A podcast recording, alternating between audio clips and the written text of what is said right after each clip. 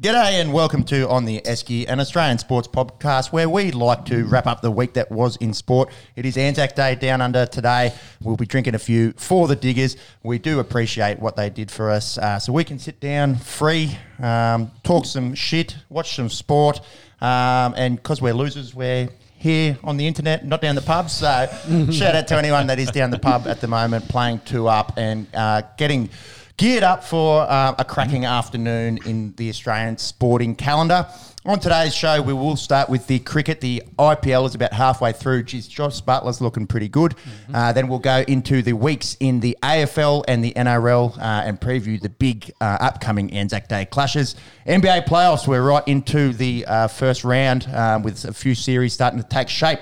NFL draft week, baby. We'll uh, quickly talk about the news in the NFL and set up um, for a Friday show, Thursday night uh, over in the States, where mm-hmm. me and Sean will be mm-hmm. following the draft live. So make sure to catch that if you are a NFL fan. Plus, the baddest motherfucker on the planet, uh, Tyson Fury, has defeated Dillian Whyte. Uh, the F1 re- returned after a week off uh, to the Emilia Romagna and all the other news in the world of sport. Please remember, we do have timestamps. If you want to skip to the sports you like, you can do at the bottom. Or if you're complete nuffy like us, just listen to the whole damn thing. Chuck us a subscribe on the YouTube or a follow on the socials.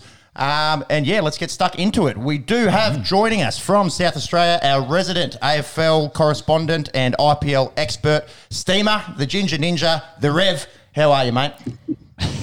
Yeah, thanks, fellas. I'm doing well. Good to uh, join you here. Um, yeah, day seven of uh, COVID lockdown for us. So the missus has been a bit unwell, but I, have managed to uh, dodge it. So uh, we'll get back into it uh, tomorrow. But yeah, had a good week. How are you boys? Going good, mate. Did you manage to catch uh, pretty much every second of the sporting calendar this, this week or what? Yeah, I've watched a um, fair few of the AFL games this weekend and yeah, trying to watch the IPL where I can. Obviously, the time difference doesn't help, but uh, Kayo minis uh, each day a good way to keep up to date. So, indeed, definitely have my fair share. Sounds very good. We're looking forward to hearing your insights uh, on the cricket and AFL. Uh, we mm do mm-hmm. like to shout a beer to start off our show, and I'll throw it over to you, Steam. Uh, we shout a beer to uh, commemorate uh, someone who achieved something or did something in the uh, in the sporting world this week. Steam, who are you shouting a beer? Yeah, thanks, fellas. Uh, well, I thought about, as you mentioned, Josh Buttler's on fire. I thought about shouting him a beer, but as an Australian, I couldn't, in good faith, uh, shout an English cricketer a beer.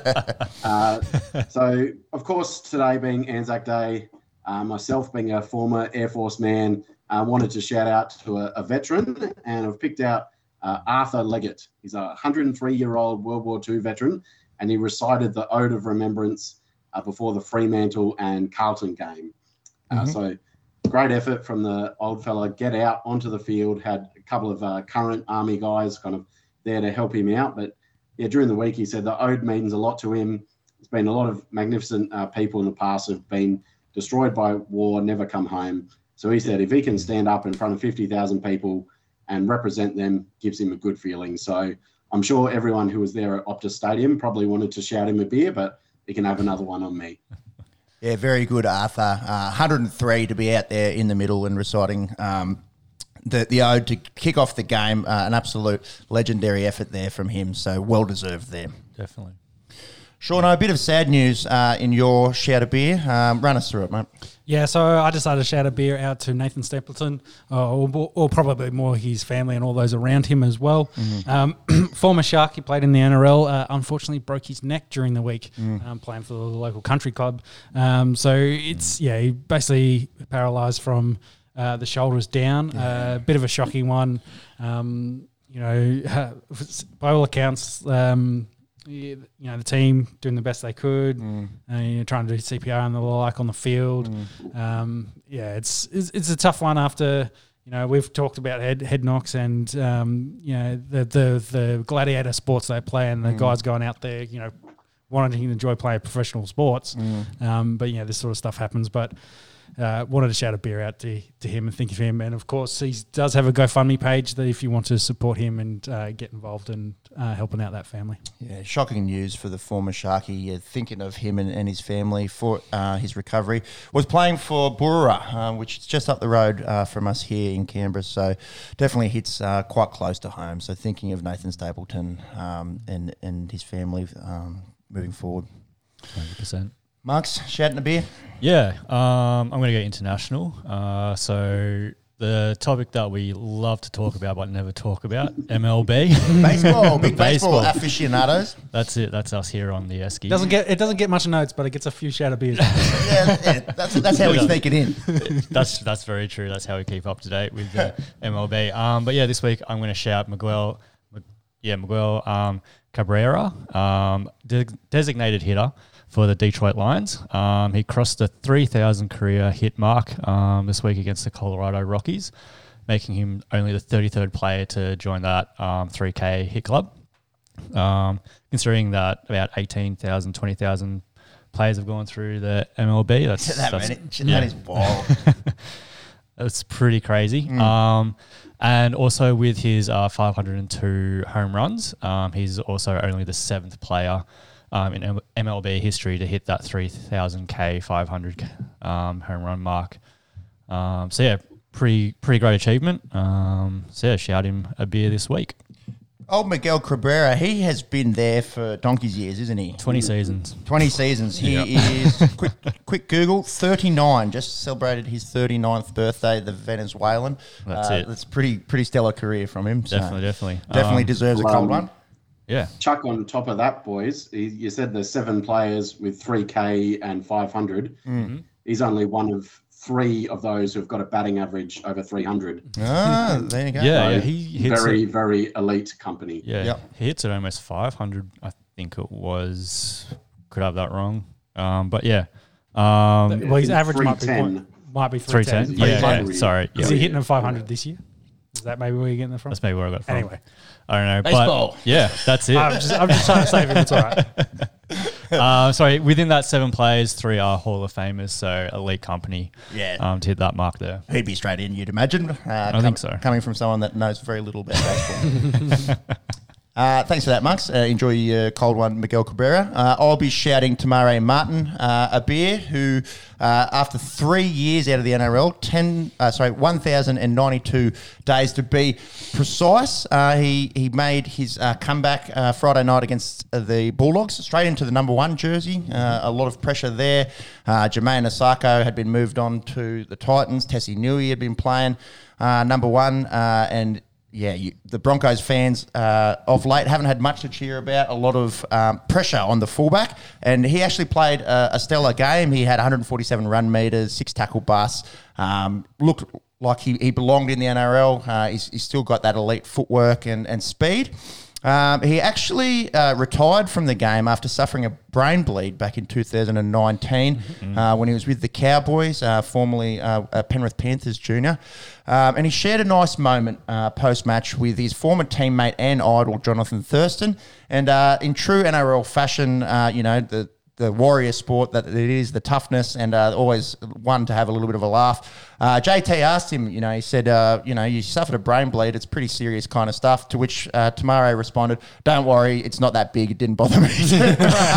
Completely down, downplayed it, uh, and and he's back after three years. So so wishing him all the best moving forward. Uh, what you know, a bit of a feel good story to um, to finish off our shout of beers segment. Uh, and yeah, it'd be interesting to see what happens. Um, you know, when Tesi Niu is back, uh, will Te Maire Martin stay in that side? Does he stay at fullback? Will he move somewhere else? Uh, Well, will be interesting. They moved him straight into fullback and then give Cobbo a run there as well, which kind of shows how what they're thinking of him. And he hadn't played any like uh, Queensland Cup games either. He was straight into the Brisbane squad. So, Yeah, yeah, yeah, it's pretty wild. pretty, pretty crazy. Pretty so. crazy stuff. Uh, a lot of the Broncos uh, fans I've seen on social media really calling for Selwyn Cobbo to get that number one jersey. Selwyn is still very young. We do think he's going to be a superstar of the game. got a double against the doggies. so- Indeed, but you know, often that's the way that fullbacks, uh, you know, get blooded in the NRL is starting on the wing and moving to the number one jersey. Uh, so yeah, it, it's a it's a good problem I think for Kevin Walters to have moving forward. Is is a lot of guys uh, you know putting their hand up to to um, play in that Broncos spine, and they they did come away um, with a win against the COVID affected Bulldogs. But we'll talk about that later.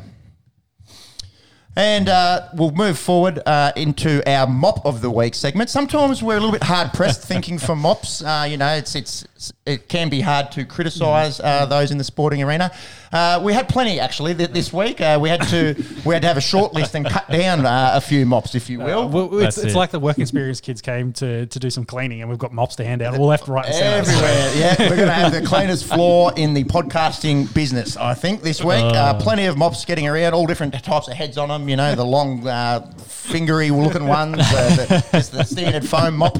Uh, but, anyways, uh, two blokes coming into the talk shit, get hit uh, mop of the week segment. Uh, one bloke uh, over in the States bugging Mike Tyson on a plane. Uh, apparently, he had eaten some uh, mushrooms and, and was on the beers and was sitting behind uh, Iron Mike and thought it would be uh, a good idea to uh, be a pest to one of the baddest motherfuckers to ever live. Sean, how did that end up for him? Uh, not well, because yeah, it ended up uh, he.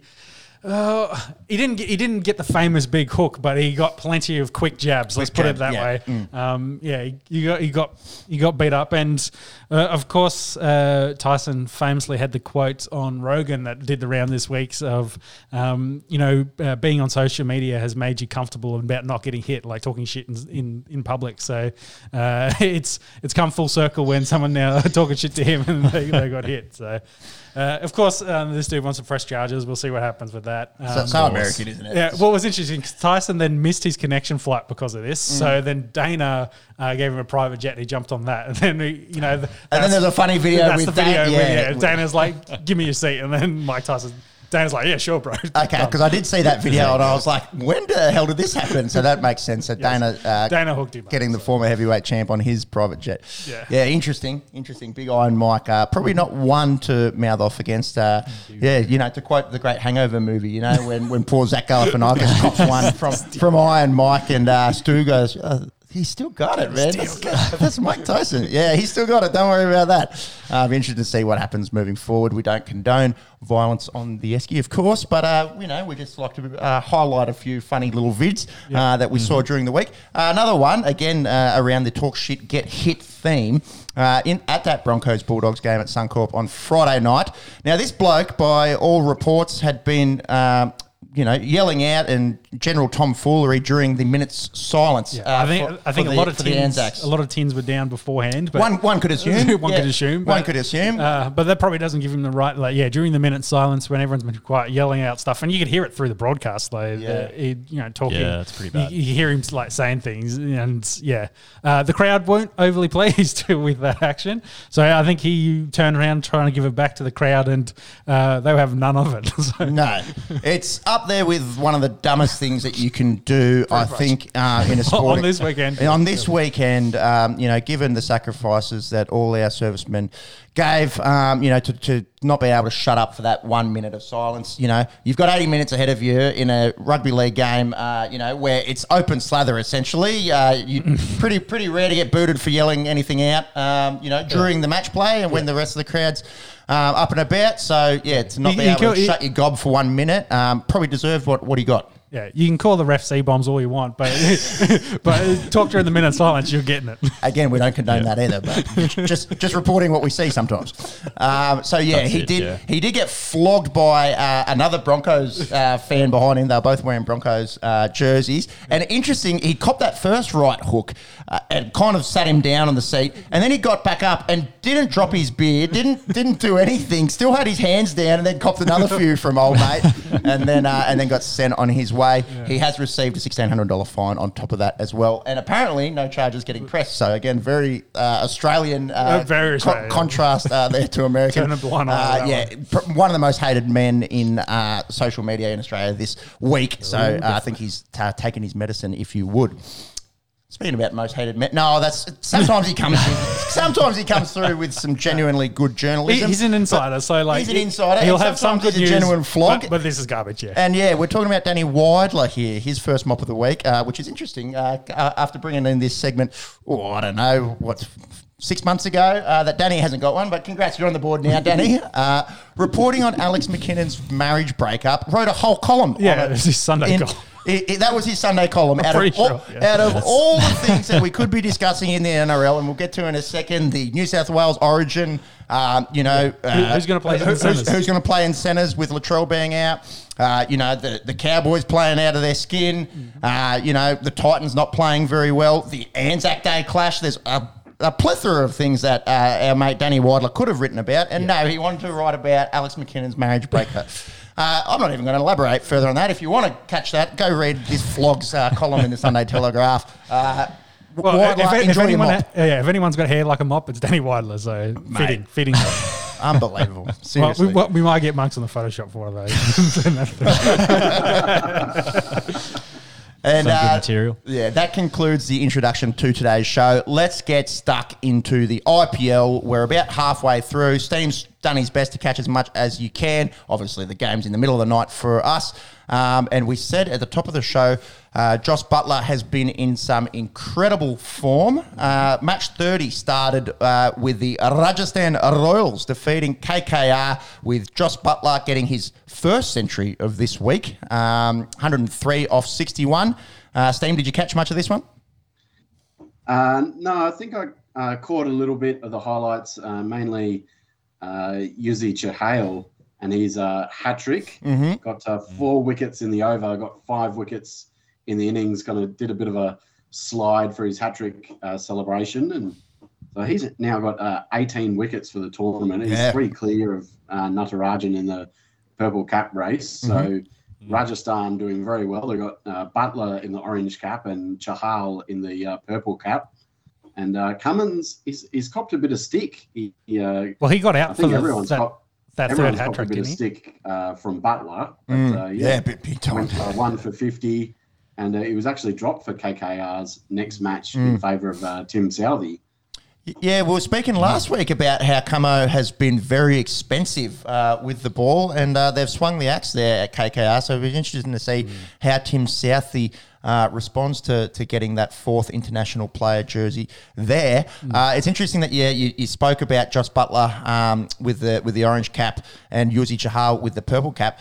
Josh, you'd imagine just call the contest now. I, I don't think anyone's catching him with that orange cap. Is that fair to fair to state? Uh, he's on 491 runs. KL Rahul, who did ton up, and we'll get uh, to that in a second. His second ton, uh, he's on 368. So if anyone could catch him, it might be Rahul. But Josh Buttler, Bit of eons ahead there in the race for the orange cap. Yeah, definitely a race in two. Probably you'd think like your boys were talking about a few months ago, a uh, Man City and Liverpool, where City got an unassailable lead. But Yep. um, you think Buttler's that far ahead, but uh, you know, stranger things happen. That is true. That is true. Uh, we have learned our uh, lesson a few times here on the Esky about not crowing too early, but uh, we'll see. We'll see how he goes. He is, as it stands, is about 130 runs ahead of KL Rahul there with a match in hand. And uh, on the Australian front, uh, it was good to see Finchy uh, got some runs in this game, 58 off 28. So quick fire runs as well. He looked horrible.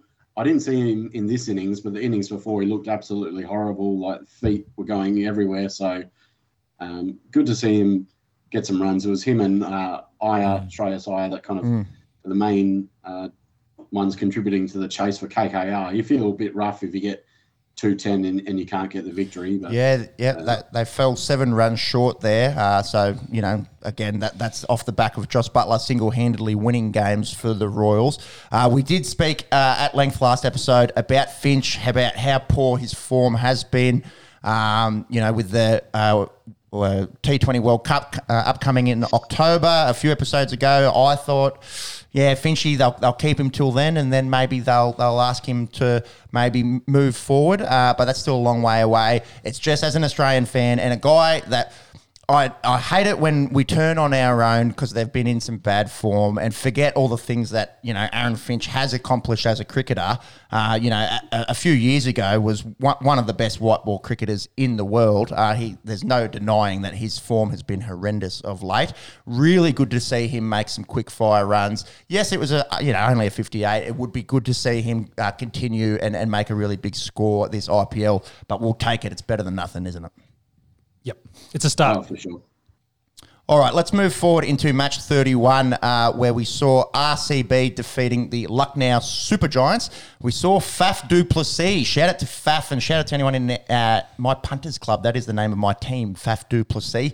Uh, it's a play on words uh, with the uh, blokes um, in that team. Plessis rhymes with Pepsi. Uh, it's pretty shit yarn, actually, as is much of the punters club yarn. but he fell just short of a century with 96, but it did uh, set up a, a enthralling game. And what about Josh Hazlewood, absolute destroyer, four for twenty five for RCB. Got his got his good friend uh, Stoin. Uh, Stoin wasn't too happy about it. Uh, heard swearing on the stump mic. Uh, what what did we see? Uh, did you see the ball with this? Did you see the ball before? No, it, it was it was a bad wide, and Yeah. they didn't call it. Ah, okay. So, so then he got the, this next ball he got out. So yeah, Yeah. he was he was looking for the freebie. So yeah, I think he was Yeah. just not happy. But uh, Hazlewood, Yes. uh, very good in comparison to where Cummins was. Um, I just want to point that out. Interesting, isn't it? Uh, Hazlewood just lacks that little bit of pace compared to to uh, Cummins, but maybe you know with the change The up, variation. yeah, the variation, the better line and length, uh, possibly uh, you know more suited to to the four over format. Mickey, Yeah, so what happened with uh, so Stoinis, he did make a bit of a movement towards the offside, and and that's why it potentially wasn't called a wide, but it was it was hardly on the cut stuff. Like it was even with Stoinis's movement, it was a wide. Mm-hmm. So Stoinis was not happy about that. And then so what the next ball he makes an even even bigger movement, so he's completely to the offside of his stumps. Mm-hmm.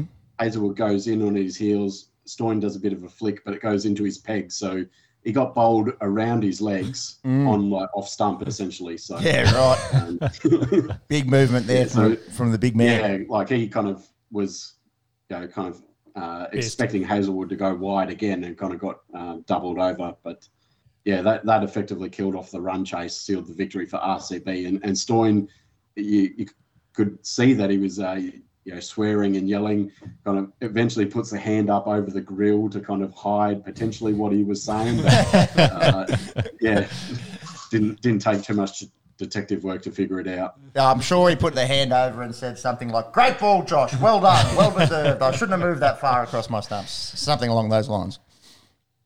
Yeah, exactly. Yep. Moving forward to match 32, our Delhi Capitals cruise to victory here um, after yeah after bowling uh, the Punjab Kings out for a miserable 115. Uh, Akshar Patel two for 10 and off four overs, uh, mind you, so very economical there as well. And Kuldeep Yadav uh, probably been the pick of the Delhi Capitals bowlers uh, so far, two for 24. Uh, Davey Warner in the runs again, 60 not, and Prithvi Shaw they cruise to a nine wicket victory. Um, good to see Delhi getting a win because they did lose their next match this week. yeah, they've been struggling with the cocoa a little bit. Mitch Marsh got Yeah, the we- cocoa, yeah. and um, I forgot the the other international. One of the other batters um, got it as well. You chase that up? Who else They, they, has? they had a physio, they got it, and then uh, basically spread it to Those everyone. damn physios, eh? Infiltrating uh, the COVID into the Delhi Capitals locker room. Uh, Mitch Marsh, yeah, it's, it's Well, he had that stinker, um, Yeah, and then he tested positive. I think that evening, so and got quite sick as well. Yeah, I heard. so yeah, so potentially he might have played uh, a bit unders because he was feeling. Um, not possibly great. maybe already. Yeah. Yeah. Let's hope he um, has a, a nice speedy recovery uh, because we've seen him be in career best form. Uh, you know, essentially carried uh, our white ball team last year uh, when they played those series in Bangladesh and the West Indies. Um, when we, you know, essentially sent uh, you know an Australia A-ish side over there without some big names, and Mitch Marsh was in some stellar form. So hoping he makes a quick recovery and gets back into this Delhi Capitals side, which is pretty. It's going to be pretty hard for him to do, to be honest, uh, with the with the four internationals that they have there. Um, Anrich if he um, becomes healthy at you know uh, at the same time. Steam, have you heard anything about his recovery uh, coming back into this side? Uh, no, I haven't heard anything. I've just noticed his absence more Yeah, than. Yeah, and they yeah. spent they spent big money on him, uh, so it'd be interesting if he is available. You can't imagine Mitch Marsh gets a run, um, you know, in this side. Uh, so it'd be interesting to see what happens moving forward. Um, alas, we will move forward to the CSK game unless you found out anything more on COVID news there with Delhi. Just trying to find a list of players. Um, Last I heard, there was the two players and four support staff, but that might have been Yeah. three or four days ago. A family member of Ricky Ponting tested positive. yep. So But, Ponting's in but, isolation. but yeah, so punter's in isolation. No word if he actually has it or not. And No, then he's tested negative twice. okay, yep, yep. Um, Thankfully. Uh, Anyways, six confirmed. Yeah, I think it's yeah, just still the six there. Okay. Um, as you mentioned, two But players. you think support. um, if Nortje is healthy, he will come in for Mustafizur? I don't know if he that well. It you know like for like players both bowl wheels, but the Fizz has been playing really good cricket. Um, so I don't know if, if one of the Indian quicks makes makes it's it's Well, again. I get. I'm just thinking you got a an international making way for an international kind of thing. If you if you think they spent the money on uh, Marsh and want to find a spot for him, Yeah, because yeah, I think the internationals are rolling with at the moment are Warner, uh, Mustafizur, uh, Rovman Powell. I think Yep. he's a West Indian. Yep, who's who's uh, been batting in the middle order and, and hasn't made any real big scores, but he bat, he he strikes the ball at like 180, 190, does that job for him in the middle order, finishing games. So hard to the- hard to see him being omitted. just- maybe they're just rolling with a three at the moment. Maybe it's the injury. I'm just looking at their most recent team sheet from Hmm. the game against uh, Rajasthan. I can't pick out any other internationals. So maybe Uh, okay, so maybe the they have been rolling players three. Okay. Injured or COVID. Yeah, who knows? interesting, interesting moving forward. Uh, again, that you know we're completely talking in superlative at the moment. Um, we, we, we don't really know where Nortje is at with his recovery. If anyone knows, get at us in the comments. Maybe the physio. in his ISO. Uh, moving forward to match 33, the Chennai Super Kings defeated the Mumbai Indians, the hapless Mumbai Indians, the former champs. Uh, this was a battle uh, of potential spoon uh, winners here in the IPL. Don't know if they use that term over there in in uh, in India. Um, if you if you are listening and you're from India, we give out a wooden spoon here in Australia, uh, proverbial wooden spoon to the teams that finish last in in our domestic competitions. Um, so yeah, the, the the two former heavyweights going at it, and the Super Kings coming away with the bickies here. Uh, Mumbai remaining, um, you know, winless uh, at at this stage. Uh, Dhoni showing his uh, typical class, uh, finishing off with 17 needed off the final over uh, with Jaydev Unadkat bowling wicket and then single first two balls. So you know, you think, oh, Mumbai are going to get off the mark here, and then Dhoni goes, uh, uh, uh, no, I'm one of the best players uh, ever from India. Uh, let's not forget that. Six, four, two, four to win. Uh, unbelievable. Um, and and going from one uh, former um, captain of India to the current one, Rohit Sharma, he's out of form. Steam, what's going on? Yeah, he, uh, second ball. I think he was gone in Hmm. in this match, maybe or Mm-hmm. yeah, uh, very very early. So he got a duck. Uh, last night, um, Mi played again. He got a, a few runs, but only half of his innings. Uh, he's got into double figures or more. So uh, 153 runs at 19 average at this stage of the tournament.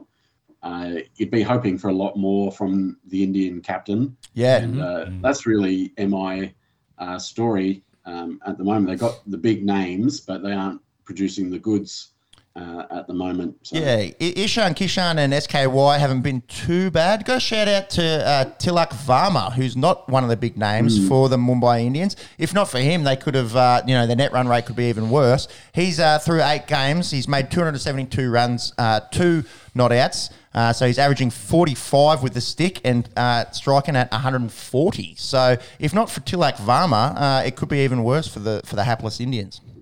Yeah well, uh, SKY and Varma have often had to come in two or three down for not many and kind of steady the ship for a little while. So, Yep. yeah, we, yeah, without them, they'd be in real big. Well, I mean, they're They're, in- they're in big trouble as it is, yeah.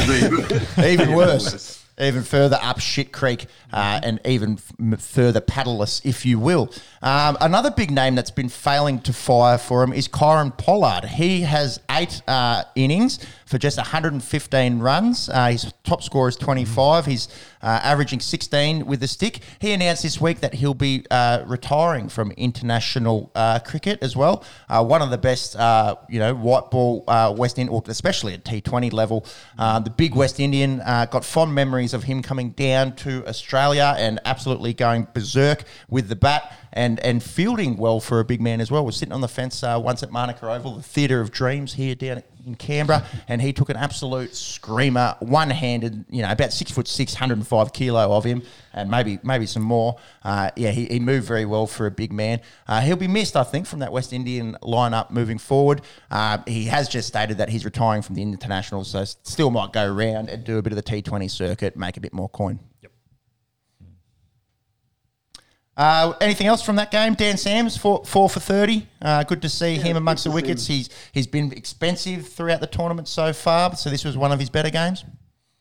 Yeah, for sure. He'd only taken one wicket in his first four matches, so yeah, took four for thirty uh, in this one, and yeah, was really the one who kind of kept uh, MI uh, in it. Um, yeah, kind of kept uh, CSK those wickets falling until, of course, yeah, couldn't get the uh, Dhoni wicket that proved all important. Yeah, Dan Sams uh, nearly nearly getting the the bickies there. Uh, match 34, the Rajasthan Royals. Shout out to the late great Richie Benaud. We had uh, the this year we had Richie Benaud Day. It should be well. That's what it's going to be officially uh, renamed. Actually, I think I'm going to write a letter maybe to an MP asking if we can get the second of February 22 changed to Richie Benaud Day. Uh, but Rajasthan uh, made two for 222 in this one. And shout out also to the late great Desmond Tutu. Uh, you know, obviously uh, uh, a big inspiration uh, for us for us here on the show. yeah, we haven't mentioned Desmond for quite some time, so shout out to both no. Richie and Desmond and the Rajasthan Royals. And speaking of Tutu, back to back centuries for Jos Buttler. he has five tons in the IPL. Uh, uh, so, sorry, there have been five tons in the IPL this year. Buttler has three of them. KL yep. Rahul, the other two. Um, I sent through the Manhattan, I think, uh, for the IPL to you boys during the week. Uh, the old, you know, the skyscraper graph, the runs graph of Jos Buttler in the IPL. And mate, there's some skyscrapers. Uh, to tell you what, Manhattan, it's d- downtown Manhattan is in the last few games. That is for sure for Jos Buttler. It was interesting to see on that as well really quite struck. Like he he wasn't electric when he first started his IPL career. No. Took him a long time to get to 50 runs um, at, at, all. Uh, and then it, it, you've just seen his average just climb and climb and climb and climb. I think his overall IPL average is up at about 39 now. Um, and he's been in absolutely stellar form. Uh, what what are we thinking? With is Josh Buttler the best T20 cricketer on the planet right now? Pretty hard to argue against it. Currently. Like I, I think uh, the the tournament that Mitch Marsh had probably put him in that conversation, uh, you know, a couple months ago. But things change very very quickly. Uh, of current form, yeah, it's it's probably Buttler. Yeah, well, and it's you know it's a bit of a silly question to ask. There's probably 10 names that we could put forward, and perhaps we will uh, chat further at uh, uh, about who is the best on the planet uh, at the uh, at the end of this tournament. But yeah, pretty hard to argue against Jos Buttler at the moment. Uh, just got his stats up so far at the halfway mark of the tournament. Seven innings, 491 runs, if you don't mind. three tons, two fifties. So only two knocks where he hasn't made 50 runs uh, averaging 81 and striking. This is probably the most uh, amazing part of it. When you're scoring that many runs and striking at 161, you are in some kind of form. He's seeing them like absolute beach balls. Missed out on a shout of beer. Uh, Steam was close. I was definitely close. yeah, hard to shout an Englishman a beer, isn't it? it? If we had done it, it would have probably been a warm, disgusting beer, um, you know, that, that, they like to drink over there in that rainy little island. But uh, they have produced, uh, you know, possibly the best T20 cricketer on the planet at the moment in Jos Buttler. Uh, and it was off the back of uh, Jos's ton in this one that they got over our Delhi Capitals. But mm. DC, they really they tried their best. They made uh, eight for 207. Steam, there was some late game controversy in this one. Uh, run us through it. Yeah, so this was uh, this will be quite the talking point of the week. I think probably the biggest uh, incident, probably after uh, Hazlewood and Stoinis uh, that we already mentioned. But so DC chasing needed 36 off the last two overs, uh, and then Prasidh Krishna talk about you know uh, steely nerves comes in bowls the 19th, bowls a wicket maiden. All right, so that means DC they need 36 off the last over. That's uh, six a ball for Mhm. those playing at home. Mm-hmm. Rovman Powell, uh, he's the um, facing up against Obed McCoy. Mm-hmm. First three balls, bang, bang, bang, hits hits them all for 6 Mm-hmm. But the third ball, uh, all the DC guys, it was a it was a fully and it was right on his waist. It was a very very judgment call. Probably depends what color your shirt is as to whether you think it was above the waist or or below the waist. Uh, but here's where the controversy kind of really amped up because. As you guys mentioned uh, before, Ricky Ponting, uh, the usual coach of DC, Mhm. he was not there, you know, Yeah. out with the family members for COVID. So the stand-in senior coach, Pravin uh, Amre, he actually ran out onto the field to talk to the umpires. Uh, Pant, who's the captain, of course, Mhm. he's seen gesturing his batsmen to come back to the dugout until they, uh, you know, get the third umpire to review the call. He was blowing up But- deluxe. He was. Uh, so the umpires, they they stood firm. They said, no, we're not reviewing it. You know, we're playing on. Uh, but the kind of the stop in play from uh, the kind of assistant coach running out into the field, uh, from the batters not knowing to you know go in when Pant's gesturing them or not. Uh, it really killed their momentum. Mm, Uh, you know, Powell, just hit three sixes in a row. mm, Uh, mm. the bowlers, you know, still got to hit three more sixes, but you know the pressure was ramped right up. Uh, but yeah, then the next ball, dot ball, game over. Um, and so since that game, both Pant and Amre they've been fined 100% of their match fees, and Mhm. Amre's been handed a one match ban. So, Mhm. um, yeah, big big scenes, big talking points out of that game. Uh, you know, would it have all gone different had Ricky Ponting been there? We, you know, we can speculate all we want, but um, Yeah, who and, knows? Cooler heads, maybe. Yeah, and we can also continue to speculate. There's still a lot on the plate there for them to, to be able to finish off. Yeah, but the i ball. if, if it's a noe and you get that extra ball and a free hit, and you've got all the momentum, and Obed McCoy's starting to think, oh fuck, you know, it's out. I think in that situation the pressure's all on the bowler because the bowler is expected to be able to defend, you know, 36 off the last over. meant to be. And then when and when you're out there and you've just been smacked for three sixes, had the no ball been called, and you know you've still got you know four balls to bowl with a with a fr- one of them being a free hit, that's all the pressure back on Obed McCoy. So who knows? Who knows? I'm glad it happened now and not in a in a finals game because this would have been all kinds of you know fucked up if, if this was to decide a team going forward or or a, a, an IPL uh, champion. Uh, I you know. I, th- I still think Delhi with with half the tournament left to go, being three and four.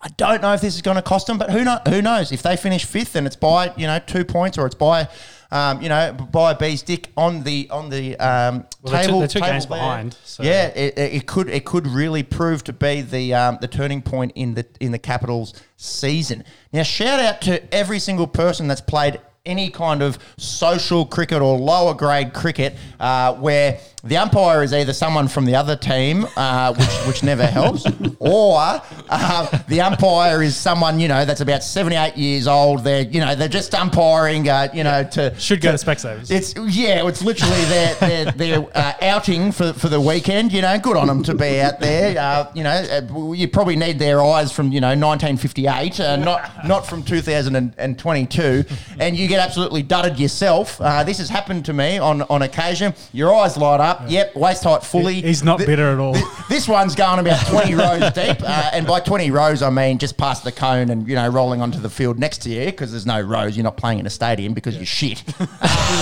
and and uh, after your eyes light up and you go, yeah, this one's getting the treatment. Uh, it, it, it hits about on the splice of the bat and it just squirts over to square leg, and you get caught, and you go, "Oh, gee, fuck me!" Uh, look at the umpire, and he and he doesn't doesn't bring the arm up, and you go, "Oh, absolute blow up!" 100 percent of my match fee gone, uh, which was uh, which was two beers, uh, and you're in all kinds of mess. Yeah, definitely not speaking Definitely. from experience. Yeah, yeah, not. yeah. No pain there at all. no salt. Boys, I don't care if you're playing it in the IPL or if you're playing Sunday social cricket here in Canberra, Australia, first grade, mind you.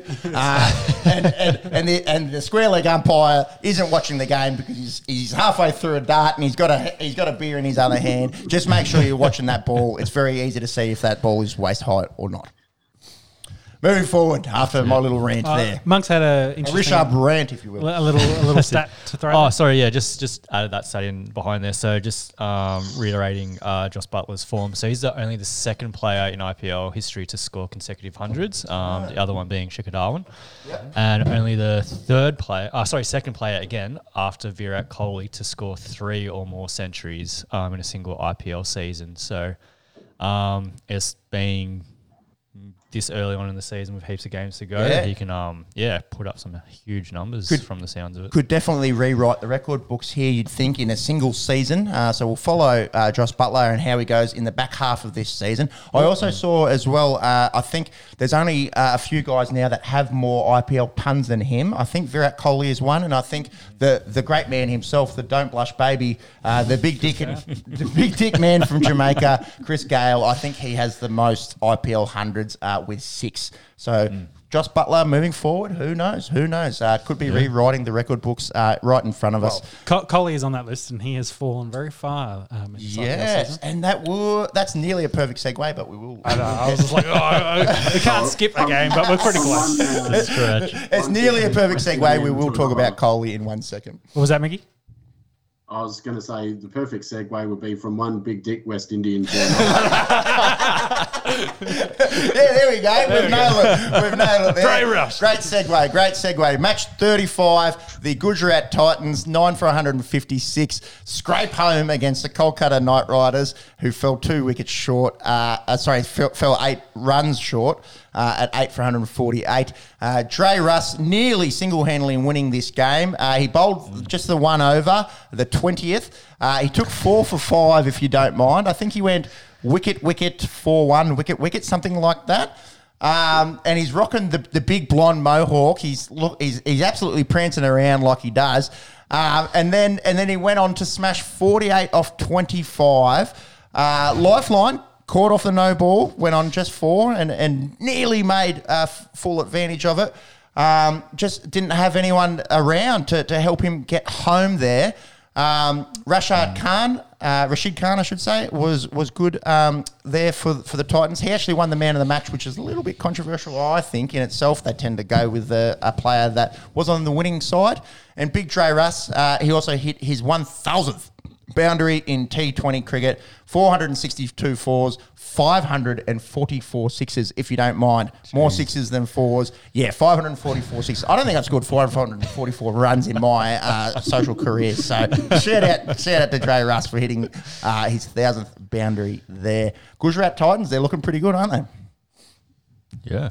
Yeah, top of the table. Top of the table, top of the table. Uh, you know, we've spoken about it in the last few weeks, covering the IPL. Uh, you know that all these teams that we didn't expect uh, to, to be playing th- that well. The good, you know, the, both the new franchises in Gujarat being first, Lucknow being fourth, Sunrisers, Hyderabad. You know, we're from Hyderabad. But, but, but, but, but, but they're, they're sitting second. They've won five in a row. Well, I, I, they should thank us because we bagged them that they were they were tanking in the draft, and, and now they're they're second. Yeah, the curse of the commentator. India are afraid of the Gabba. Ooh, the Washington Sundar names his dog Ga- Gabba, and he says, "Shut up, all you idiots down there, down down under. We ain't afraid of shit." Um, but speak, speaking of sun, Sunrisers Hyderabad, match thirty six, one of the strangest ones you'll ever see in the IPL. Mux, can you please Google lowest totals ever in IPL history? RCB with their talent on paper, uh, if any team got skittled for, for 68, RCB would really be one of the, the ones in the back of your mind, but it did happen to him the other night. Virat Kohli, back to back Golden Ducks. He's only gone past uh, 12 twice in eight innings. He's hit 119 runs, averaging 17. What's going on with Virat? Is he broken? Is he in the you know in the Aaron Finch realm of, of just being completely and utterly out of form after being you know formerly one of the one of the best uh, white ball players in the world? What's going on with the with the former Indian skipper?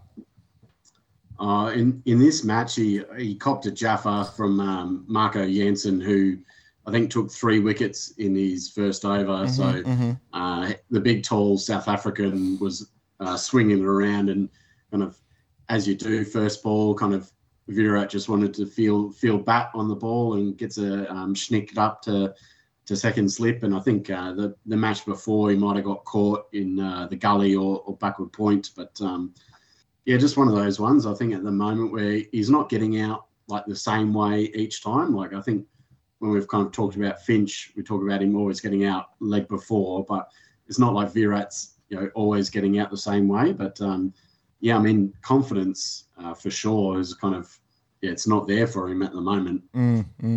It's hard, isn't it? What it- when you're in bad form in cricket, the monkey's on the back, and it just the the more it happens, the more it gets in your own head, and it can happen to anyone. You know, the- a few years ago, Virat Kohli was the best cricketer on the planet, hands down.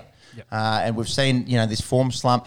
Uh, you know, it, it transcends all all three formats because we we haven't seen a test ton from him in, in, in Donkey's years. It's carried on through to the IPL.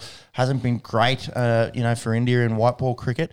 Um, it'll be interesting to see. Will, will we ever see old Virat Kohli Can you do me a favor and just turn your internet off on your laptop? on my laptop? Sure thing. Uh, or is, is our stream struggling? Yeah, it is a little bit. Okay, no worries. I'm just trying to. We're looking right over here. I'm just wondering if you're stealing stuff. Maybe. Mo- mooching free Wi Fi, that's unlike it. me to do. What are you downloading? Had a few things lined up to download that are uh, chewing up the Wi Fi. Hopefully that's, a little bit better. No. Um, just going back to those lowest totals. So um, RCB has the lowest total ever, Mm. um, 49. Mm-hmm. That was back uh, 23rd. Wow. Uh, coincidences here. Ooh, Um, omens. It was it was against KKR, so that's different there. But it was on the 23rd of April 2017. You're joking. And No, same date as um, this week. Ooh, Hex Day. Hex, Hex Day for RC, RCB, 23rd of April. That's it. Um, Kohli out first ball duck. Oh, wow. Jeez, I wish we knew about that and have a little little punty lala, little Ricky Ponting, if you wouldn't mind, on, on that game. But uh, That's it. Who would have thought it? And Sunrisers end up cruising uh, to a nine wicket victory.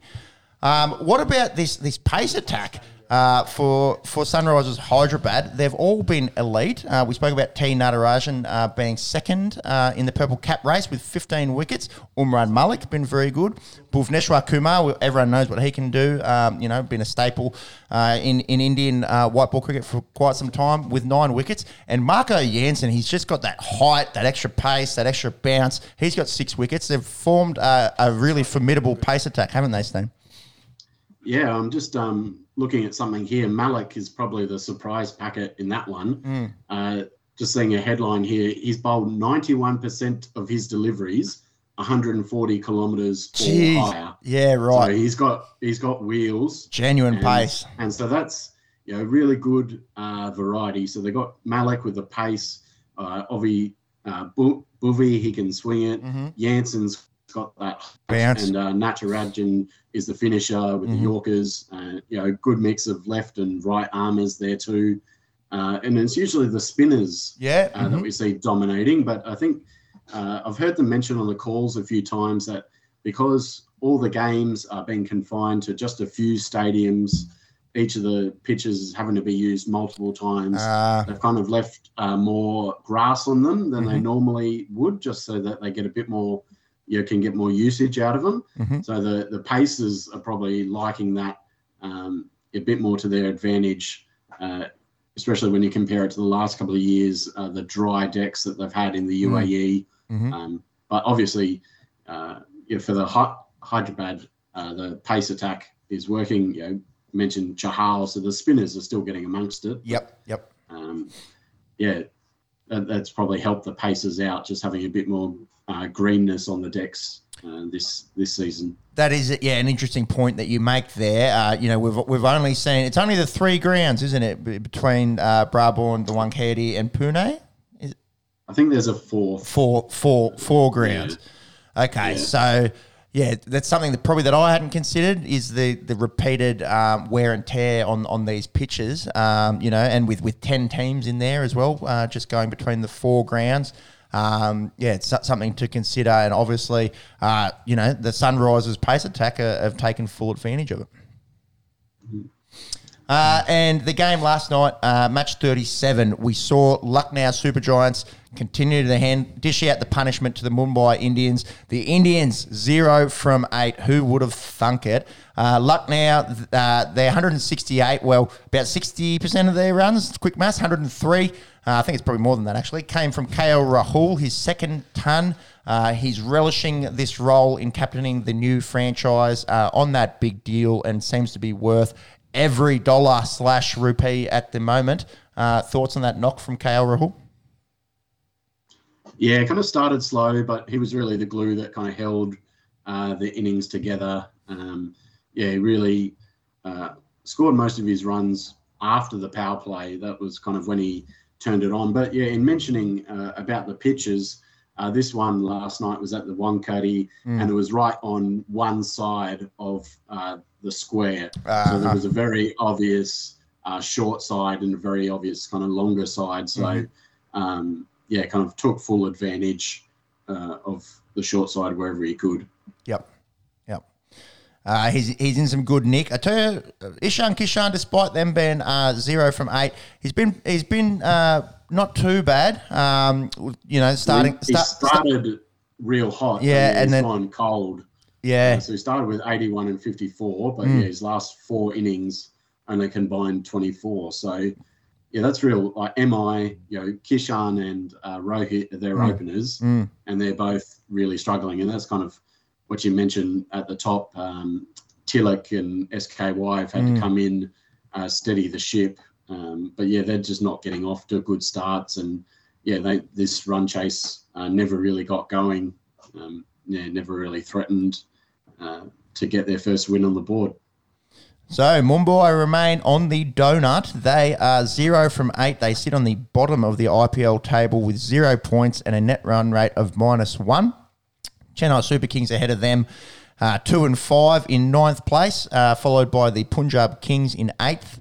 They're three and four. KKR uh, sitting on seventh. They do have an extra game on those two franchises, three and five. Our Delhi Capitals sitting sixth, three and four. They are two games out of that top four. RCB um, just uh, sitting behind uh, Lucknow in fifth place on net run rate. They are five and three. Uh, Lucknow sitting in fourth, uh, also five and three on net run rate. Followed by uh, the Rajasthan Royals and Sunrisers Hyderabad. All those sides on 10 points. Uh, the difference being uh, Sunrisers and Rajasthan are 5 and 2, so they do have a game in hand. And Gujarat Titans sitting first, still 6 and 1 to the new franchise. 12 points, a handy net run rate. Uh, and that is essentially the halfway mark of the IPL. And that will wrap us up for cricket. Anything else to add, lads? No, I think you covered it. Yeah, halfway All point. Um, uh, I think what was it Kohli's record was 900 and something for a season runs. So Josh Buttler on, on pace uh, does need to do a little bit of work in that back half to potentially catch that. But yeah, it's it, Rick and giving me stats in the in the chat, so helping out. Thank you, Rickard. and hopefully we can get on top of the internet and uh, stop downloading dodgy movies as we live podcast. All right. That'll do us for cricket. Let's talk some AFL. Friday night, we had the St Kilda Saints uh, get a win against GWS at Manuka Oval. Uh, Toby Greene's uh, return after that long suspension, six game suspension for the bump on, uh, or the walking into, I guess, is maybe more accurate on Matt Stevic last year. Uh, we won't discuss uh, that much further. It, it's done. Um, I think six games for that was a bit much, but it's it's led to it's led to what we're getting in the AFL currently with them cracking for sure. down on the the refereeing well, the dissent towards the umpires. Mm-hmm. So it, it, it is the catalyst that kicked it all off. What's our thoughts on this, boys? Uh, Mitch Robinson said he can't watch footy anymore. That tweet did the rounds. Uh, I think that's a little bit extreme. I still can watch footy, It's, although it's, not as bad as where the NRL got to, but it's it's getting a, a like it's in that same conversation of where they was last year to, to now. So. You know the arm out penalties are seem to be a bit excessive for just gesturing. Um, I It's, think an- it's a natural reaction. It's, it's Yeah. pretty, like you'd have to You- you just- rewire your brain, I think. to- Uh, well, uh, Sean Darcy changed it up and put his hands behind his head to make it look Yeah. a little bit different. He did, and it, and it was that was a, a, a two uh, step movement as well, where he's going oh, and then managed to get them behind his head. I'm just sucking one in. Uh, yeah, it, uh, it, it's a bit much for mine. I, Yeah. I, I think this is a bit of a bullshit. Um, overreaction. It's interesting as well. Uh, you know how how it tends to work out if we're you know bagging Aaron Finch and he goes out to score runs. If we're bagging the Indian cricket team, they go to kill us at the Gabba. Uh, if I commend um, Gil, Gil McLachlan and all his good work in you know uh, in getting the game back from COVID and not implementing stupid rules, uh, we did see the standing on the mark, a little bit of teething around that one last year. Did change the game a bit. Don't mind it. I think it's been okay. This one is a bit too much for me. Steam, what are your thoughts on this new dissent rule? Uh, I think AFL likes to do this. They go hard and they overcorrect on purpose, and then the pendulum kind of swings back. So I think even from that Friday night game to the Saturday, you could see there was a bit of a, a correction. And like you boys mentioned with with Sean Darcy, he kind of puts his arms out and then he kind of he's learned the lesson a bit and say, oh no no don't do that. Uh, and I think they're kind of they're getting to yeah, like you say, that people talk with their hands and move your hands around. Uh, holding your hands out is not necessarily uh, aggressive or dissent, but can be a, a genuine kind of question, and that can be done uh, with respect. And I think they obviously, um, I think the intention behind it of actually showing uh, respect and, and not being abusive uh, is a good idea. But yeah, and that's where that's where it's got to be. If if if a player is having a, a respectful, you know, questioning and conversation, yeah, fair enough. If they're if they're blowing up, you know, dissent, you know, very obvious kind of aggression, well, that that's where you can kind of penalise them. So, but I, I kind of yeah expect that the it'll correct itself a bit. They've kind of gone a bit hard over on tops on purpose, and it'll swing back a, a little bit. Yeah. Um, Let, let's hope so, because yeah, a few of these ones were utterly ridiculous. As a man of Italian heritage, I can say it's it is uh, sometimes quite hard not to speak uh, without using your hands. A little bit of the bibbity bobbity. Um, yeah, I, I do agree. You know, they've gone hard, and let's hopefully see the pendulum swing back because it, it is hard, especially when you're just reacting to something and you're not being verbally abusive, just the hands going up in the air. Uh, uh, Yeah. it, it can be swinging a little bit too hard in that direction. Shout out to a bloke that plays a bit of footy with me, Jesse McPhail. He said he had to look up dissent in the dictionary. We didn't didn't even really know what dissent was. Uh, straight from the Oxford here, uh, or slash the Google definition of it. That might be. Uh, I don't actually own an Oxford dictionary. Uh, the holding or expression of opinions at variance with those commonly or officially held disagreeing essentially with uh, the umpire, uh, and whether that be verbally or physically, with you know throwing your hands in the in the air like you just don't care. Um, it's it's what's um, you know been been implemented by the AFL. Let's hope it doesn't ruin uh, too many games. Uh, and, and we haven't really seen this week a game being decided uh, uh, by a dissent call. So let's hope nothing you know decides the game. Let's talk about the Saints. Uh, all dissenting aside, they're five in a row. They're playing some really good footy. Uh, I think everyone kind of expected a little bit of an upturn this year from St Kilda. Did anyone expect them to be five and one? No, probably not. Uh, the tip rat, Jack Higgins, he's been very good. Four goals on Friday night. He also had four against Freo and five against the Suns last week in some great form, the former Richmond product. Jack Steele, he is just consistent. Um, 110 uh, fantasy points, 29 disposals on Friday night.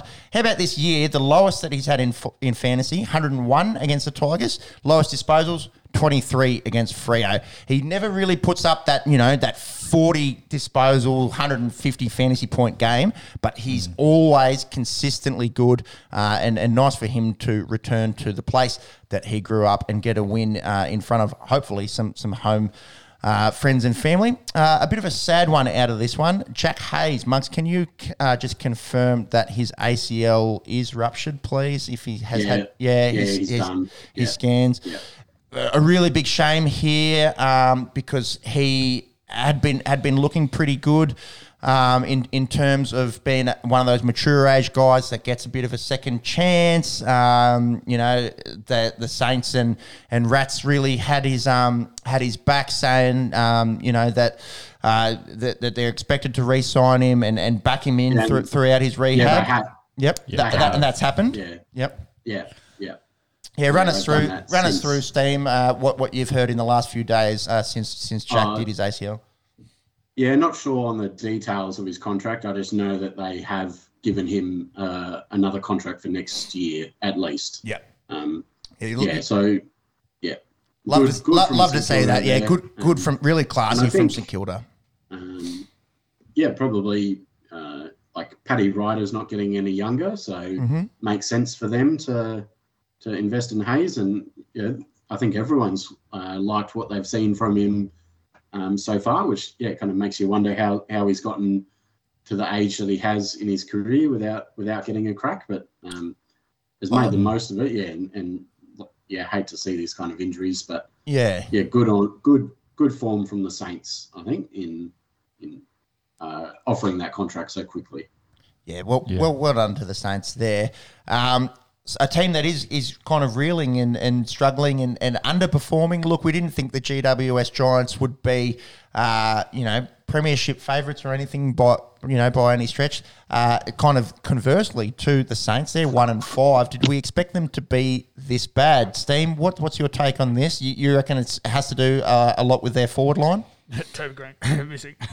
That probably doesn't Yeah, help either. I Yeah, mean- Toby Greene missing the first five games probably doesn't help. Uh, do they? Yeah, do they win many of those games if they had Toby Greene? Uh, who knows? Steam, your thoughts? Yeah, that's part of it. Uh, Greene out, so they're only averaging uh, 69 points per game this year. That's the Hmm. third lowest, um, behind only in front of uh, West Coast and North Melbourne. Yep. Uh, I just think like in the last couple of years, uh, so go back two years, they had Jeremy Cameron, Mm-hmm. Also Jeremy Finlayson, Yep. and uh, Harry Himmelberg could, could kind of be the, the second or third guy. Mm-hmm. Uh, he now has to be number one, and I just don't think he is a number one. Mm-hmm. Uh, Jesse Hogan's their other tall forward, and uh, so he didn't play uh, the match against St Kilda, but the week before against Melbourne, uh, he doesn't look like he's leading up towards the ball. Kind of Mm. wants cheap ones out the back. Mhm. Uh, a lot of the time, yeah, the, the Melbourne defenders are obviously very good, but they they were the ones leading up to the ball, taking intercept marks. Uh, so yeah, like Jesse Hogan and Himmelberg, neither of them looks like a reliable tall uh, target at the Yep. moment, and yeah, they're kind of having to rely on throwing guys like Cornelio and Taranto forward.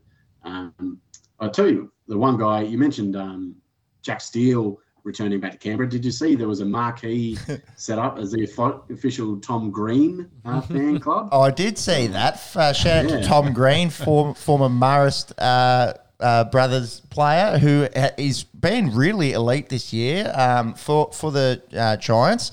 Um, apparently, his younger brother's pretty pretty good as well. Uh, yeah, nice to see um, a few Canberra boys uh, doing it big on the big stage. Uh, Canberra, look, not known for its AFL prowess, although has produced some absolute superstars of the game. Uh, Jesaulenko uh, comes to mind. Aaron Hamill, uh, who we saw uh, speaking at at uh, a Buckley, Buck- Buckley, and, yeah. and Heard have both gone through uh, uh, Canberra systems. pretty big, some pretty big names, some pretty big names there to come out of uh, AFL Canberra. Indeed, yes, I did see the Tom Green marquee set up there on the hill at Manuka Oval. Uh, just, just wishing uh, that that the Giants are able to get a few more results. But he's been he's been very good. Uh, what are your thoughts on, on Tom Green's evolution as a footballer this year, Steve? Oh yeah, he's coming on uh, leaps and bounds, and yeah, he was the one that just popped into my, my mind as with uh, Taranto and Cornelio, Mm. kind of the midfielders that they're sending forward, who they're trying to get goals out of their midfielders. Um, so yeah, that's kind of, and he's been able to contribute in that area. But he, he just looks so strong around the footy. Um, yeah, really getting into that the size and that age where uh, he's kind of grown into his body, got a real AFL kind of strength, and now and um, very hard to tackle around the contest. Mm. Uh, so he's looking like a like a gun. But uh, yeah, they don't need more midfield guns at the moment. They need some firepower up. Yeah, there. that's that's right. Uh, you can have the strongest midfielder in the competition, but if you got no one to finish it off at, at um, that forward end, it, it's going to make things pretty difficult. Be interesting to see if they can yeah. recover from one and five. Uh, we do know. I mean, they're just looking at the schedule. They're up against the Crom uh, next week. So, the mighty Crom. Yeah. Yeah, which uh, could segue us yeah, into the that's next a segue. the Crom one point winners down in Ballarat against the Bulldogs. Love to see these country footy games, boys. Ballarat, uh, you know, obviously footy mad down there uh, in in the Victorian countryside.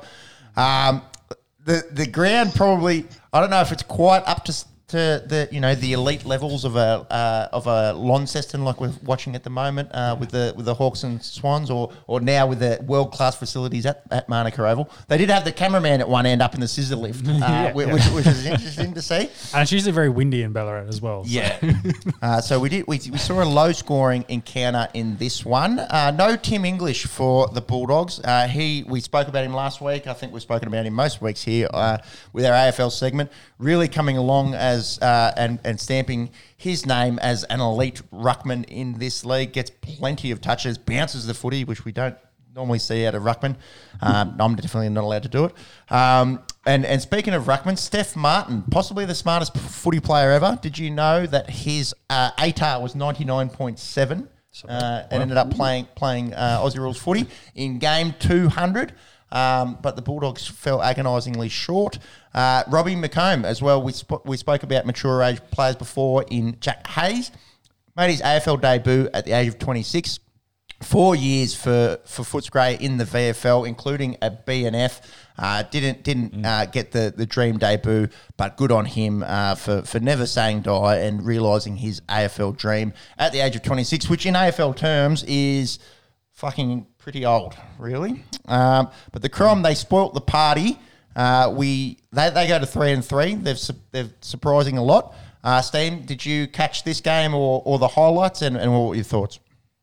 Uh, yeah, I did. So, uh, kind of the notes say that Riley O'Brien, the uh, Crows ruckman, he had a day out, and like you've mentioned, that uh, English out mm. made a big difference for the Dogs.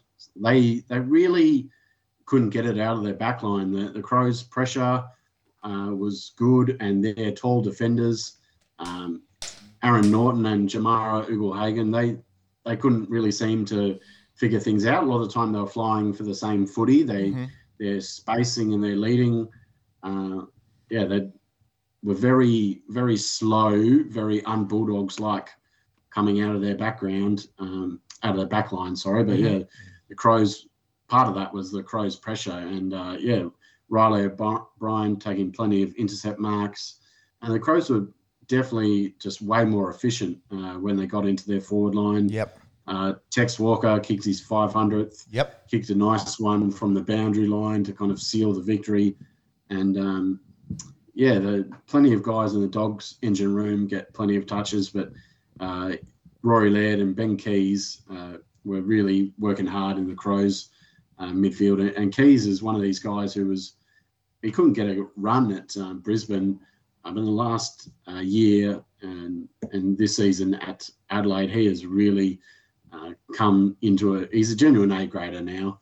Um, it's it's been pretty yeah. wild to watch him develop, uh, especially last year and continuing it into this year. You know, a, a solid bull midfielder, but uh, you know, looking at him, he's, he's a physical specimen. And yeah, it, one of those players that he, he just couldn't get it done at the line. He was at the Suns as well, was he not? And and I think de, mm. delisted from. I think, just, I think just the just Lions. the Lions. Can you chase that up? Yeah. Ben Keays.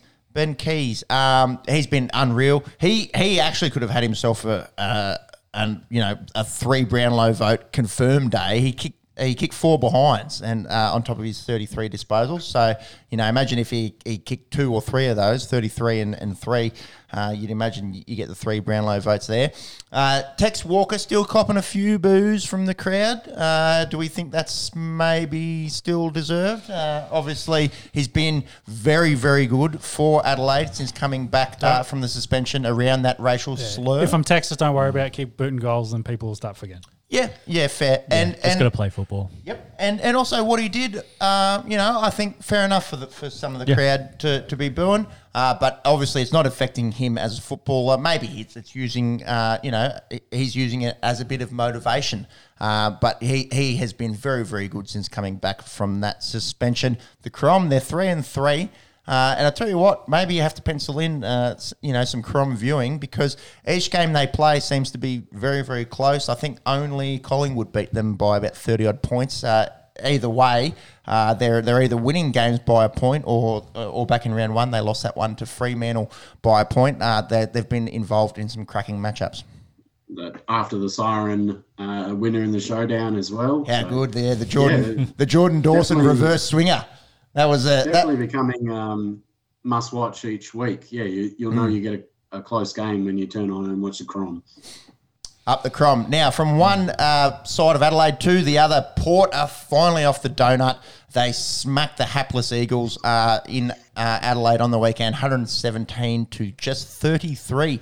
Todd Marshall booted five. We've seen him be a bit hot and cold. He's, I think this is the second time he's booted five, or was it four? No, I think it's the second time he's kicked five Yeah, goals. he got got five in the showdown. Yep. So so when he shows up, he shows up hard. Uh, Dan Houston had 33 disposals uh, out of that, you know, half back uh, with 25 kicks. Boak and Wines, good as usual. Water is wet. Uh, Port will be very, very happy uh, to, to get off that donut. No one really expected them to be as poor as they've been. And speaking of, uh, look, everyone kind of thought it would be a down year for the West Coast Eagles. They are aging, they are injury plagued. Did you expect them to be this bad, Steam? Uh, I think in the season preview, I said they were my big kind of slider for the year. Uh, they've been really hit with uh, they were hit with injuries pre-season, and then in season, uh, COVID has had them. I, I think I heard they had 13 debutants Yep. this year already, Yeah. which is wild, given that it's six games. So I think they've used 41 players or something like that already. So Mhm. they're just not having any consistency uh, week to week of, of who's in their team. Yeah, definitely haven't got close to having their best 22 on the park for any match this year. So, um, yeah, I mean, would be would be tough times over in Perth at the moment if you're an Eagles fan. Mm, Uh, especially with Freo doing so well. yeah, that's yeah, that's right. So, you know, for a club that is so used to playing uh, finals and winning finals, Success, yeah. this is a this is a big fall from from where they usually are. And and that's an interesting point. You know, we they they won the whole thing in 2018, just four years ago. Uh, despite you know all the adversity that they have faced through injury, COVID, and the like, there's a lot of players that played in this game that you know that they went down by 90 points to Port that were in that grand final side. The, the likes of Shannon Hurn, the likes of Tom Barrass. Um, you know, through through the midfield, you've you've got Elliot Yeo, you've got Jack Redden. Um, you know, up forward, Josh Kennedy. You've got um, uh, Norm Smith winner in in Luke Shuey. Um, with all these guys there, Liam Ryan was in that side. Um, Liam Duggan was in that side. Are they just getting on a little bit? Are they, you know, kind of like everyone likes to joke about Geelong aging? Uh, you know, are they just a little bit past it? You, you'd think with, you know, eight or nine guys that won a grand final, you couldn't be this bad. Yeah, they kind of um, after the GF, they kind of sold the farm to bring across Tim Kelly Yep. uh, from Geelong, and so they really haven't had the draft picks then to to bring in the younger Young talent, um, yeah. fellas. Yeah, so yeah, they are a very old uh, list, and now like yeah, um, Josh Kennedy definitely looks like he's in his last season. Um, yeah, I don't know. Maybe Shannon Hurn the same. Uh, but yeah, they're a very old side now, and, and they haven't really had that injection of youth. Um, yeah, to kind of keep them up uh, with the top teams. Be interesting to see what happens with West Coast moving forward. Um, yeah, being historically bad, um, and and like we just mentioned, someone that's been or a team that's been historically good has been the Fremantle Dockers. They're five and one. Uh, they beat our Blues team. Uh, look, got out to an early lead and never really looked like losing it. Uh, big out uh, early on was Marc Pittonet for the Blues. Uh, that big knee on knee contact with Sean Darcy, perhaps PCL. Have we got any news on that, Steam? Do you know? Uh, I haven't heard anything since the game. We'll get Monkey Magic to chase that one up. Uh, they did lose both. Uh, well, both sides lost their starting ruckman uh, with Sean Darcy going later in the in the matchup with concussion. Uh, Adam Cerra, the big signing uh, for well, one of the big signings for the Blues in the off season, copying some boos uh, from uh, the the Fremantle fans, obviously coming across. Uh, you know, to go back home, he was homesick. Um, to go back to Melbourne, uh, you're probably going to cop that. Uh, you know, if a team feels like you've abandoned them. Uh, Paddy Cripps was great in, despite being uh, in a losing side. We have spoken at length uh, about his comeback. You know, he doesn't look so busted up this year. Uh, you know, the, Ham- sh- the shoulder and back, and good. Yeah, the hamstring. You know, just uh, Yeah, just had the one week out. just the one Yeah. week, which is always good. Uh, we kind of speculated maybe it would, would be a three to four weeker. No, just the one week out. Uh, he had 32 disposals, three goals. Um, you know, probably Carlton's best player on the field. Uh, how did Freo, uh, you know, get this one done? They, they look pretty good up up front. Rory Lobb and Lachie Schultz had three each, two each for Switkowski and uh, Michael Walters, who hasn't been in the best form. Uh, Steam, I, I imagine you, you caught all of this one, uh, as did I. What were what were your thoughts on this one? Yeah, I think, um, like you mentioned, the small forwards there for Fremantle, uh, Schultz, Switkowski, and uh, Walters, they impacted the scoreboard a, a few times. Uh, they were able to get onto the end of it, uh, get on a lead. Where Carlton, it seemed like Plan 1A um, was disrupted a little bit. Obviously, Pittonet got injured early in the game, uh, and then Tom De Koning uh, went into the ruck. They like to use uh, De Koning as a third tall up front Yep, with mhm. uh, Harry and Charlie, Mm-hmm. and um, kind of either send Charlie or De Koning kind of up to the wing for the bailout kick to then uh, get it into the other two. Mhm. And it kind of seemed when De Koning had to go into the ruck, uh, they really Carlton's ball movement uh, was very uh, stagnant. Seemed like the plan uh, was just bomb it onto Harry and Charlie's heads, and everyone in the stadium uh, knew it, including the, the Freo defenders, and they were Mhm. just either able to to spoil it or intercept uh, market themselves.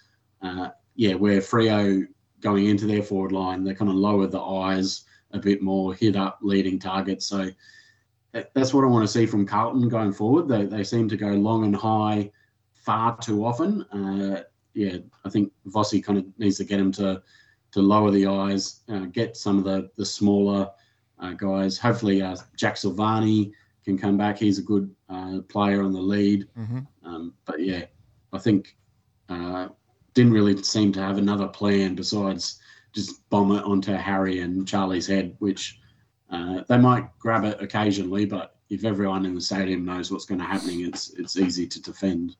Indeed. Uh, thoughts on Fremantle, five and one. Should Dockers fans uh, be be getting up and about? Do, do we think that they uh, are, are as good as that record suggests? I I think they'd be excited that they beat um, Carlton. That was probably their first real big um, test. Obviously, we mentioned they, they got the one point uh, victory over the Crows, but probably apart from those two, they haven't really played uh, top level talent. I think they've played St Kilda and uh, West Coast, and um, but next week they go to Geelong Mm, uh, to play the Cats. So that's a real litmus test for Mhm. them to find out where they're at. They yeah they haven't had a, a real kind of uh, test so far this season. Uh, you know, Mm. but good good victory over Carlton. But I think this game against Geelong will really we'll see where Freo are at. Yeah, looking forward to see what they can do against the Cats, uh, and that's a good segue into the Geelong Cats uh, belting the Kangaroos by 60 points yesterday. Seven goals for Jez Cameron, uh, four for Tom Hawkins. Uh, they are uh, first and second in the Coleman race with 20 and 19 respectively. Geelong's looking pretty good, controlled the whole game. Um, often the Kangaroos, you know, being in Hobart – play a little bit better than they would, uh, you know, in Victoria, or, or, the opposing team isn't able to to uh, adjust to the conditions. Um, I, I, didn't catch this one. Uh, I thought uh, Geelong uh, versus North Melbourne. Uh, I think I think I know how this one might go. Uh, Geelong coming away sixty point winners. I went to go watch the Batman uh, with with the misso. Uh, not bad, not bad. It's not quite Nolan good. I will say it's not quite Nolan good, but very different uh, kind of approach to the Batman. Check that one yeah. out if uh, if that's the way that you like to, you know. split up, split up your time not watching sport. Uh, you know, watching a few movies here and there. Steam, did you catch this one or the highlights no. at least? Uh, I had the same thought. I thought this one will go to a certain this one will go to a certain script, and I'll, I'll save myself the time. And, mm-hmm. and, it looks like it went to exactly that script. Yep. Uh, Geelong good, the Kangaroos bad. Uh, anything further to discuss? Q, Q clash yesterday. Uh, the Lions coming away 42 point winners in that one, uh, 132 over the Gold Coast Suns, 80. The small forwards, and, and I think uh, this is a really nice point that you've you've put here, uh, Steam, in in uh, Zac Zac Bailey uh, winning his first Marcus Ashcroft medal. He he has been really really good, um, and and Charlie Cameron and Ash McGrath, um, the only players to kick six goals in Q Clash history. Uh, Charlie also um, chipping in with four in this match. Um, Lions small forwards absolutely dominating the the Suns up front. Wow, what do we make of this one? Lions good Suns. Yeah, it, exactly that. Yeah, yeah. Another game that I, I checked in here and there, but yeah, kind of thought, oh, this one will go to script as well, uh, and it did. I think the Lions have had the wood over the Suns um, for a few years. Yeah, yep. Uh, now, and I think um, they'll be looking forward to. Uh, next week when they play Sydney at the SCG. That'll be mm. a cracker. But mm. um, Lions mm.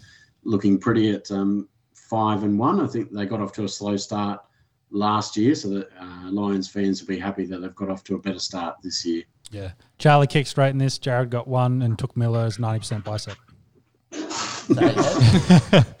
Took Miller's ninety percent bicep. He's a very good player. And He's jet. He is a good looking, good looking rooster. That is for sure. Big yeah. Warwick Farms on Took Miller. Um, Brisbane Lions, they're five and one. We just spoke about Fremantle. We just spoke about St Kilda. Something tells me that Brisbane are the real deal, whereas Freo and St Kilda still unproven. They're the three teams that are on yeah. five and one. Uh, yeah, you. What are your thoughts there, Steve? Do you, do you think Brisbane uh, are the best out of those five and one teams? Oh yeah, totally agree with what you just said. Yeah. Okay. And then uh, in, in, what's becoming a bit of a fixture in the AFL calendar, um, you know, the, the warm up to, to Anzac Day, uh, the, the Melbourne Demons and uh, the Richmond Tigers uh, going to the G last night. About 80,000 in um, to, to see it. Uh, you love to see full houses here, especially, you know, mm. still, uh, you know, memories of, of empty stadiums and, and yeah. you know, echoes and hearing the, the ball hit players players' feet, uh, you know, picked up by mm-hmm. by the microphone. You love to see a full house. Uh, the Demons they started slow in this one. They didn't really kick very straight, but they, they got the bickies uh, coming away winners um, by by what's that twenty two points. Demons six and zero. Oh. Uh, they've won thirteen games straight, uh, including the the big dance. Uh, Steam, did you catch this one? I, I watched it all. your thoughts on this one, please?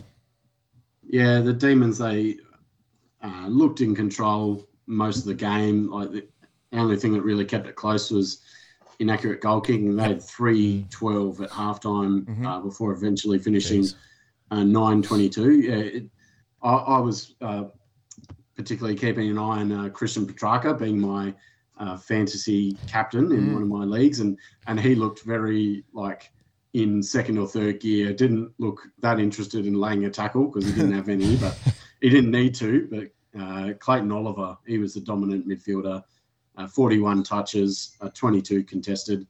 I can't remember the exact uh, numbers, but the coverage they're talking about just how often he goes over 20 contested possessions, um, freakish, you know, kind of 13 clearances as well. He was a clear uh, best on ground, getting the Checker Hughes medal. Um, yeah, Richmond just they didn't have the firepower to go with the Demons, which I don't think um, many teams in the comp do. No, a- and in fact, you know, maybe it comes down to Melbourne not kicking very straight last night. But I was impressed with the Tigers. I did think this might have been a little bit more one-sided. Uh, so especially in that first half, um, you know, being able to, to, to run with the defending champs. Uh, the D's are probably looking uh, uh, like red hot favourites to defend, um, you know, that that premiership. Uh, Clary, Clayton Oliver, like you said, Steam, hands down best on ground. Uh, he is really developing into an elite footballer. Uh, you know, we talk about him every week, but they, they always seem to show up. You know, uh, Maxy Gawn, uh, Clayton Oliver, Petracca a little bit quiet yesterday. A, a shout out to the big Nank the Tank, big Toby Nankervis. I thought he was quite good in the ruck going up against the premier ruckman in the league. Uh, definitely held his own. Um, I thought he wasn't bad.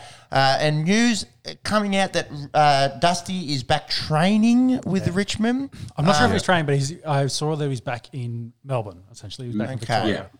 So He's interesting been to doing see. light training. Yeah, yeah, Interesting to see what happens moving forward. I was- don't want to sound like a broken record. Uh, you know, his old man passed. Uh, he's done everything uh, that you could ask for a bloke. Uh, you know, in, in terms of you know winning three flags and always showing up uh, come finals. Uh, I don't think they need to rush him back into the side. Uh, takeaway from this one is who who can match the demons. I reckon. Yep, agree.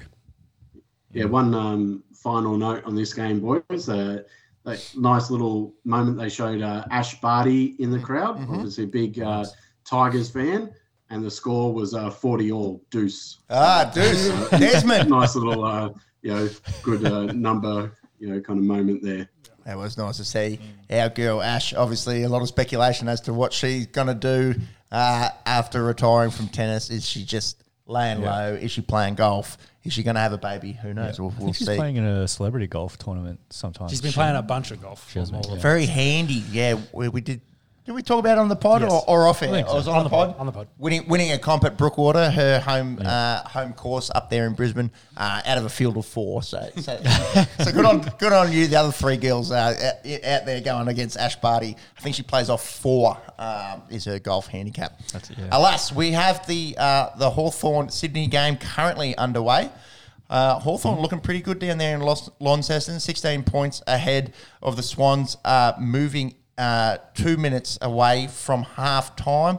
Haven't been able to concentrate too much on this one. Have you seen Well, much I've- down that end there, Sean? Yeah, I saw the Swans have had at least three good opportunities, which they probably should have turned into goals. So, um, Buddy with two of those that ended up being behind. Uh, so I think they're definitely getting the opportunities, and you know they're not too far behind. But yeah, it's a good competitive game. Hawthorn coming to play. Hawthorn been a, a real surprise packet. I don't think anyone expected them to be as good as they've Yeah, been. Newcombe's been good for them. Yeah, Jai Newcombe. Uh, yeah, shout out to him. Uh, he- he's built like a tank. He's only 19 years old. He will develop into a really strong bull midfielder. Oh, you'd imagine. Uh, I think he's a bit older than that. He was picked up as part of the uh, mid-season draft Okay. uh, last year, so I think he's a mature age player. He's not. Yeah, maybe he's 2021. Have we got internet? Can you chase that up? or are we, are we still going internet free? I'm, I'm internet free, so everything's I coming think you go back to internet. top top of the dome. Um, yeah, so Sydney. Twenty- Sydney have just taken a mark here inside 50, but we're going to see uh, a, a close second half by the looks, uh, which Yeah, is really good. Twenty. There you go. 20. There we go. Maybe he's 19 last year. There. Yeah, one off. You take that. Jeez, that's one standard deviation, isn't No, it? that's um, that's younger than I thought. In fairness, so yeah. Thank you, Steen. But, um, just looking at the um, stats, Buddy's got one goal for. Uh, okay. And yeah. they've And they've just sprayed another one there. Yeah, so it's. Uh, I think that's been the tale of the game so far. They've yeah had some really good opportunities like that where they probably should convert into goals, and yeah, been spraying them. We'll keep an eye on that one as the podcast uh, unravels. Obviously, the big classic Anzac Day clash is the Bombers and Pies that will follow this one. Uh, the, the Bombers have, have had a really slow start to the year, although have played some pretty good sides. Uh, and Collingwood probably playing a little bit overs of uh, of what people expect. Uh, Steam, can I get your thoughts uh, before you leave us uh, on the on the big Anzac Day clash at the G? Yeah, well, um, Bombers have been mauled in the media uh, this week. I think they got rolled by uh, Fremantle in the second half Yeah. last week. Uh, lots of vision of uh, Fremantle players uh, running uh, flat chat and just going straight past them, uh, fairly kind of lackadaisical.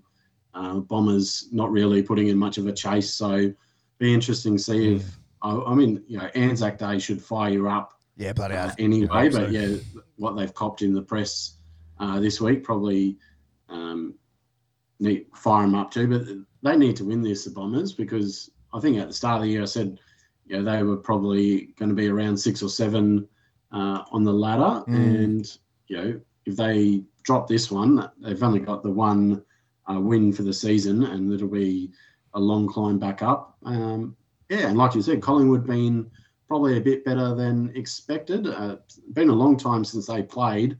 They played Thursday before Easter, so uh, it's about 10 11 10 or 12 yeah. days Yeah, uh, since they played. So they've almost had a mini bye. Um, but yeah, they were very competitive against Brisbane in Brisbane. So I think this will be uh, a great game today. I think it'll be very close, but I think I've tipped Collingwood. I also think I've tipped the Pies. They are favourites at $1.58, Essendon $2.34.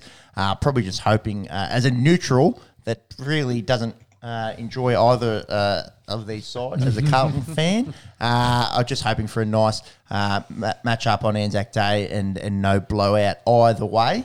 Um, I think yeah, you hit the, the Um, the nail on the head there, Steam. In that in that um, and and really good wor- uh, use of the word lackadaisical there. It's probably yeah. one that's not in my uh, vocabulary, despite all the Wordle I've been playing. Obviously, doesn't fit in a Wordle five letter game, but um, uh, I. I, I I, I, I do um, agree that, that Essendon, it's, it does seem like something's lacking a little bit with the effort there. Um, but it'll be interesting to see how they show up, uh, you know, with, with 90,000 perhaps uh, in there at the G on Anzac Day. If that doesn't get the blood pumping, uh, then check your pulse. You might be dead. Um, Yeah, so Also it's got um, Merrett and Stringer back both returning. Yeah, yep, Yep. yep. Yeah. So, yeah, so, Um, so that's massive. I think is uh, far ahead of schedule. I think he had, um, like Sam Walsh, had the syndesmosis and, and has recovered uh, quicker than expected. So Yeah, freaks Bombers, of freaks um, of nature. That's what you, you, that's what you like to call these kind of blokes. The, the dreaded syndesmosis. You know, guys can miss two to three months uh, from these injuries, and and when uh, when guys you know bounce back, it just kind of makes you wonder that there is something about uh, you know an elite athlete, uh, you know, in a Zach Merrett or a Sam Walsh that uh, enables them you know to heal so so quickly and bounce back. Uh, I can't wait to, to you know get on the couch and um, and chuck this massive Anzac Day clash on um, in a couple of hours. Definitely.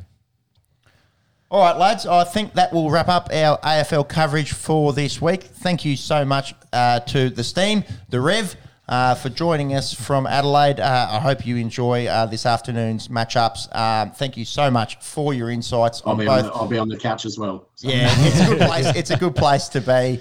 Um, thank you so much for your insights into the cricket and the AFL and joining us uh, via the via the cam. Um, yeah, enjoy the last day of isolation and, and uh, going back into the real world tomorrow, mate. Cool. Thanks, lads. Have a good one. Thanks, See Becky. you later. See you later. Bye. Bye. Bye.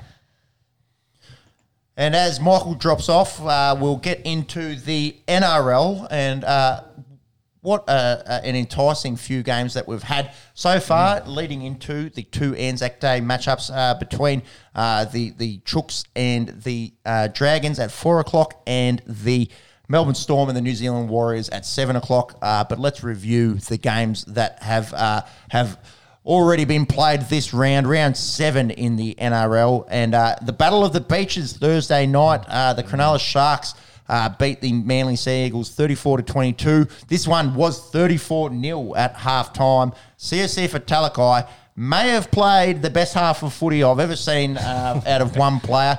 Uh, two tries, three try assists, including one where he, he, he put a little grubber through. um, that's all right. uh, a, a bloke of his size, he's listed at 100 kilos uh, officially. I reckon he's probably a That's buck, his- yeah, a buck five. Yeah, that's his weigh in. He walks around at a buck oh eight, I, I reckon. Um, he, he scored or set up every single try in that first half, if you don't mind, uh, to get the Sharks out to a commanding lead. Uh, but then the Sharks, they had a, a quiet second half. Uh, all players, uh, uh, not just Talakai, and Manly sort of came, came he back got a little sin bin, bit. didn't he? Did yeah? I think there might have been a sin bin in that. in He the was. put in the first half and was like, yeah. It's, No, no, it was um on the was- Manly side. Uh, Haumole. Oh yeah, it was Olakau'atu that got Olakau'atu, sin bin. yeah. Olakau'atu, yeah. there was. I I do remember. It's hard uh, keeping him mind on top of each sin binning in each Yeah, game, there's considering plenty. it tends to be one per game. That's right. It was Olakau'atu who got sin binned in this one. Now we did mention at the top of the show uh, the the three well, or four. A centre jersey will be available for game one for the New South Wales Blues with Latrell out with his hamstring tendon issue. Talakai has definitely put his hand up. He's eligible for the Blues. Uh, there was some talk around his eligibility. Definitely confirmed uh, Blues origin eligible. Um, he does have that rare size of, uh, sorry, that rare combination of size and speed. Uh, you look at a guy of his size, you don't think that he should be able to move as nimbly as he does.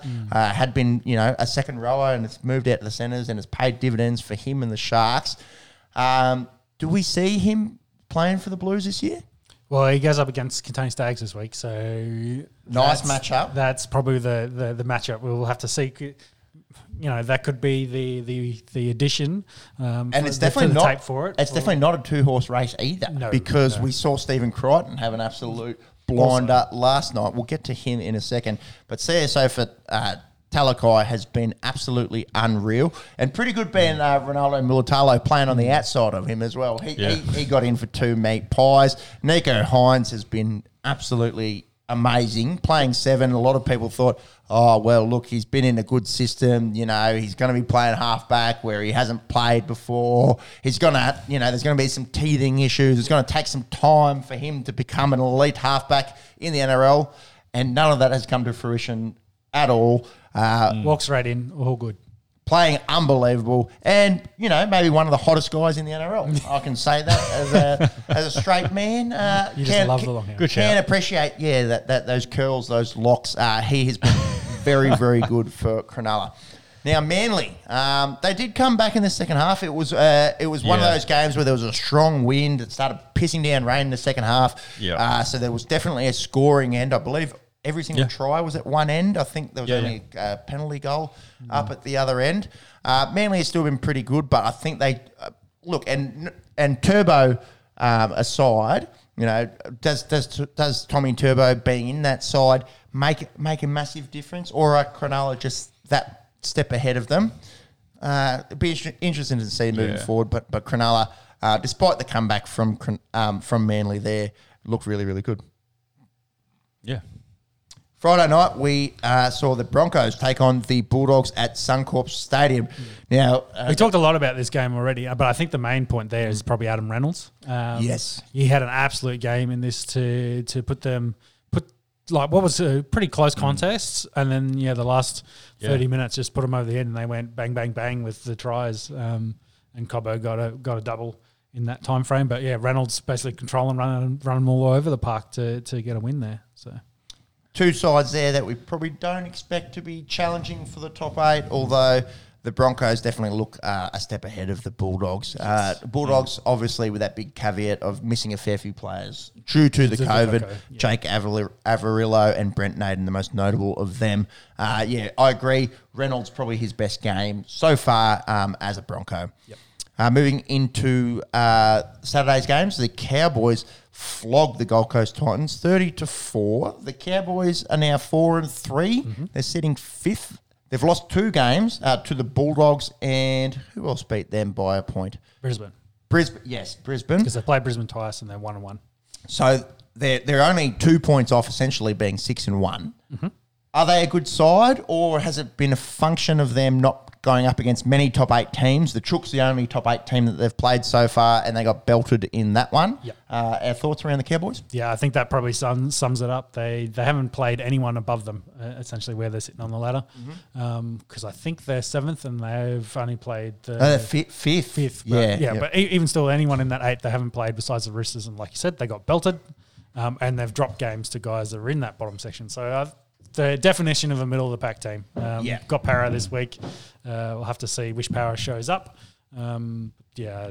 Don't think they're going to challenge those big top six squads currently, even though they're in that six now. Yeah, definitely a big litmus test going up against a red hot Parramatta next week. Um, but I agree, they've been they've been very good. They've been much better. A lot of us had them kind of being cellar dwellers. Yeah, you yeah. fourteenth, fifteenth. They've been far better than that.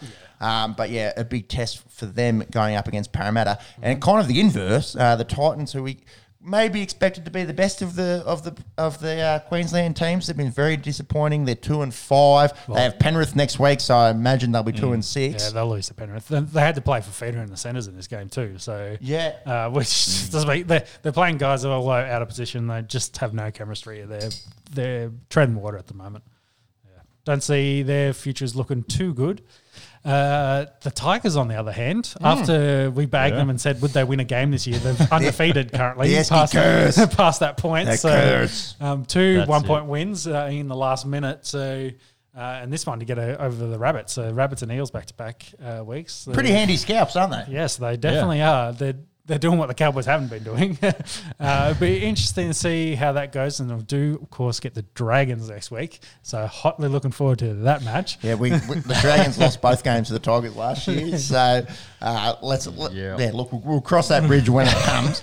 In terms of this game, uh, David Nofoaluma Luma uh, was very good with two meat pies, 140 run meters, six tackle busts. But I think the difference for the Tigers has been Jackson Hastings, Hastings coming Yeah, into Hastings, that definitely. into that side. Uh, missed the first few games, moved into uh, the seven role with Luke Brooks going to be the five eighth. Uh, he was the Super League Man of Steel. He's a natural leader, I think. He's got a really good kicking game. Um, I think I think he's been a good buy uh, for the Tigers. I, I think a lot of people were kind of umming and ahhing about his impact. Uh, you know, would he be able to Well, he- recreate his Super League form? Yeah, well, he was good at the Roosters. Uh, went to Manly, and Trent Barrett didn't think he was a good enough player, so then he went to Super League. Um, and you see what Trent Barrett's doing with the Bulldogs. Um, so he's now come back to the Tigers, and um, he's playing good footy. So Yep. he's definitely uh, he's not a late bloomer, but he's he's he's a good player, and I think Yeah. that he's a good buy there. Um, and yeah, giving him control of the squad over Luke Brooks seems to have worked really well. Brooksy seems to be one of those guys. He's a little bit quiet, you know. He's he's, he's, Well, the- he's he- a good footy player, but I don't think he's that natural leader like Yeah. Hastings can be. And I think the genius of this is he doesn't have to control and run the game around. Like he's Mm. he's now just he's like here, do a couple runs, kick when we need you, but it's not on. You know the pressure's off essentially. Yeah, yeah. Let let Hastings deal with that. So fre- frees Brooksy up a bit, and it's interesting. and I think that seems to have worked nicely for him. So Well- well- fresh breath of fresh air maybe for for Brooksy there. And a few weeks ago, everyone was very critical. Well, not everyone, but a lot of people were very critical of Madge's decision to, you know, to, to bring Brooksy into the sixth role and Jackson straight in, Uh, into the the perception I probably think is what what hel- didn't help that because you know you're paying him a million dollars a year and he's just he just redone his contract. Mm. You know, take the option to get paid another million dollars a year, uh, and you know you want him to be. Your your your halfback, your franchise face, and Mm. then he's like, oh well, he's going to play six now. But uh, hey, whatever whatever wins you games is Exactly, whatever and- matters. So. And I think I said that on, on the pod. I was thinking, does it really matter if he's getting a million dollars a year to play seven or six? It's just a number, you know. If it, if it turns out into better results for the for the perception and media beat up is Oh, they're two different things, aren't they? Which is why you should listen to, you know, the Esky. That's right. A few blokes sitting in a basement drinking a few beers rather than the million dollar mainstream media the- hundreds, hundreds of millions. Rab- sure. The Rabbits, on the other hand, without Latrell, still, you know, probably should have won this game against the that- Tigers. yeah, They've got yep. a decent enough roster. Yep. Jai Arrow trying to kick field goals probably explains where they're at currently as a team. Is That was bad. Lost their way. Yeah, that that was really bad. Uh, I actually uh, I was watching the Kayo mini of this one after catching the end of the game, so I saw it live. I saw it a few times, and I'd written in the notes uh, one of the worst field goal attempts of all time. Then I watched a Matty Johns show last night. and I thought, actually, no, there's been ones that have been far, far worse uh, than, than Jai Arrow. Definitely lost his license uh, to kick field goals in this one. Uh, but yeah, a, a bit of a laugh. Uh, at least for the neutral viewer. South fans be pretty upset, I think, dropping this game. They probably already penciled it in as a win. Uh, South had a very tough start of the season in terms of matchups, you know, going up against some really good sides. Uh, and they probably penciled this one in as a win already and weren't able to deliver. Yep. Um, so yeah, a little bit a little bit disappointing for Demetriou and uh, his his Latrellus South. Uh, but yeah, good on good on the Tigers, and you feel for you know the, these hapless Tigers fans that have been through the absolute ringer uh, for, for the last few seasons. Maybe a little bit of hope there, uh, stringing together back to back wins. The next two matches, though, ended up being a total of 75 points to eight for some quick math. We, we saw good, good quick math there, good quick So- math, and we saw a little bit of last year. Uh, you know, with the, with the blowout, the return of the blowout. We've spoken a lot about this year being a little bit more, uh, you know.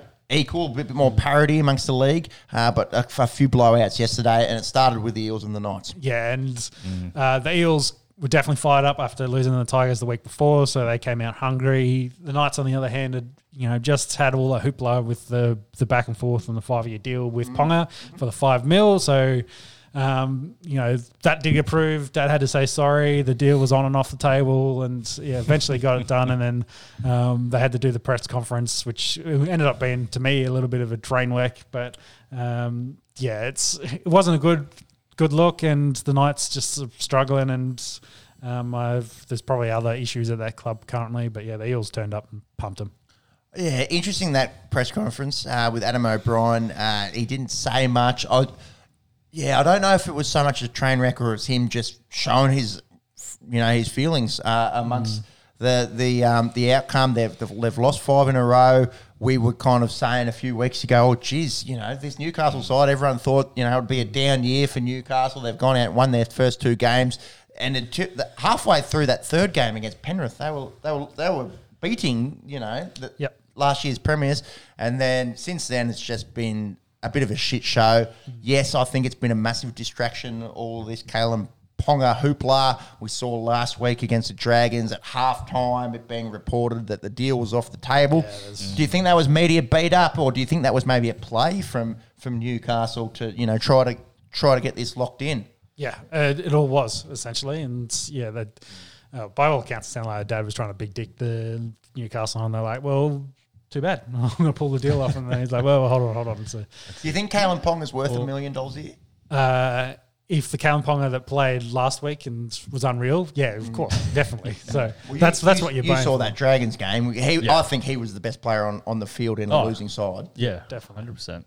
Um, I think it also came out this week that um, in the chats with Bennett, uh, Dolphins over the weeks um, preceding all of this, um, Bennett made a comment that um, Ponga isn't playing as the best fullback, and if he wants to be the best fullback, he needs to come to Dolphins, and we'll train him up.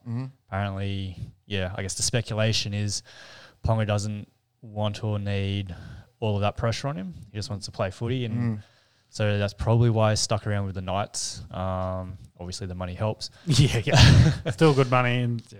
But I mean, I, I guess that comes back to it now that he's got that um, five year deal, million dollars. Like, where does he go from here? Is he that kind of player that will just sort of sit back, coast through, not really develop into the player oh, that I- I- Bennett reckons he's got potential to be? And and everyone can see it. It- naturally, when Yeah. he's on, is is one. Well, of, he's a he's, put it- he's put a this- legitimate superstar, but he just hasn't developed that consistency, has he? You put him in I a mean- Queensland side, squad, and it's very different. I think there's other Yeah. issues at Newcastle. It's Yeah. not just Yeah, Ponga. that is yeah, true. fair. You've locked yeah. Pogger in for five years. You probably need to get him some help uh, at this point. Very true. Um, you've got some pieces there probably to build around, but uh, like Frizell um, as an example. But yeah, you, you Yeah. you're going to need a, a bit extra to get the best out of those boys.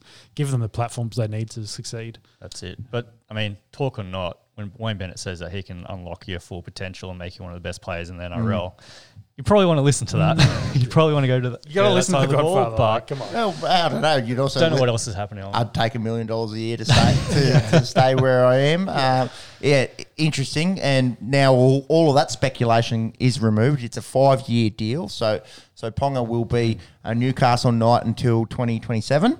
Um, so that leaves, you know, all the other speculation around who the Dolphins going to throw money at uh, around sort of Cameron Munster, Reece Walsh kind of chat. They're, they're, they're, the, they're the two on the list. Um, Wayne's got to get, get something. We talked about it last week. He needs to get something. Um, we were we were talking about you know out of these three, Ponga, Munster, Walsh. We thought they'll get at least one Yeah. and possibly two. So now one's off the table in Kalyn Ponga. Uh, you know, do they throw the house at at Munster um, and and don't worry about Walsh, or do they they try and get both? It'll be interesting moving forward. Yeah, definitely. In terms of the game itself, uh, Tom Opacic, uh, he was a late out, so they moved Dylan Brown into the centres. He's, he's quite good defensively for a six, so he held his own there against Dane Gagai and uh, and Jacob Arthur, um, son of Brad, uh, played the played the sixth role. Uh, Isaiah Papali'i, who we saw come, come on leaps and bounds last year, um, he he was really good. Uh, 68 minutes, 147 run meters, 31 tackles, six tackle busts, two meat pies. Yep. The Knights have five losses on the trot. They go, uh, they play Melbourne next week, and then at the Cowboys. So they are staring down the barrel of two and seven. Uh, so then the last game that's been played is uh, the Panth- Penrith Panthers took on the Raiders last night and smashed them at home. Uh, 21 wins on the trot at home for them. Their last loss at home was 2019 to the Raiders. To the Raiders, yeah. So interesting there.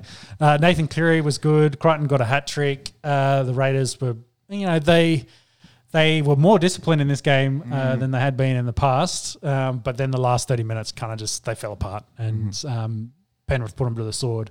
Uh, so you know, uh, the Raiders kind of lost their way. I think. Um, uh, we, I mentioned the note there. Savage played on the wing, uh, had an absolute dismal game on the wing because he, he's a true fullback.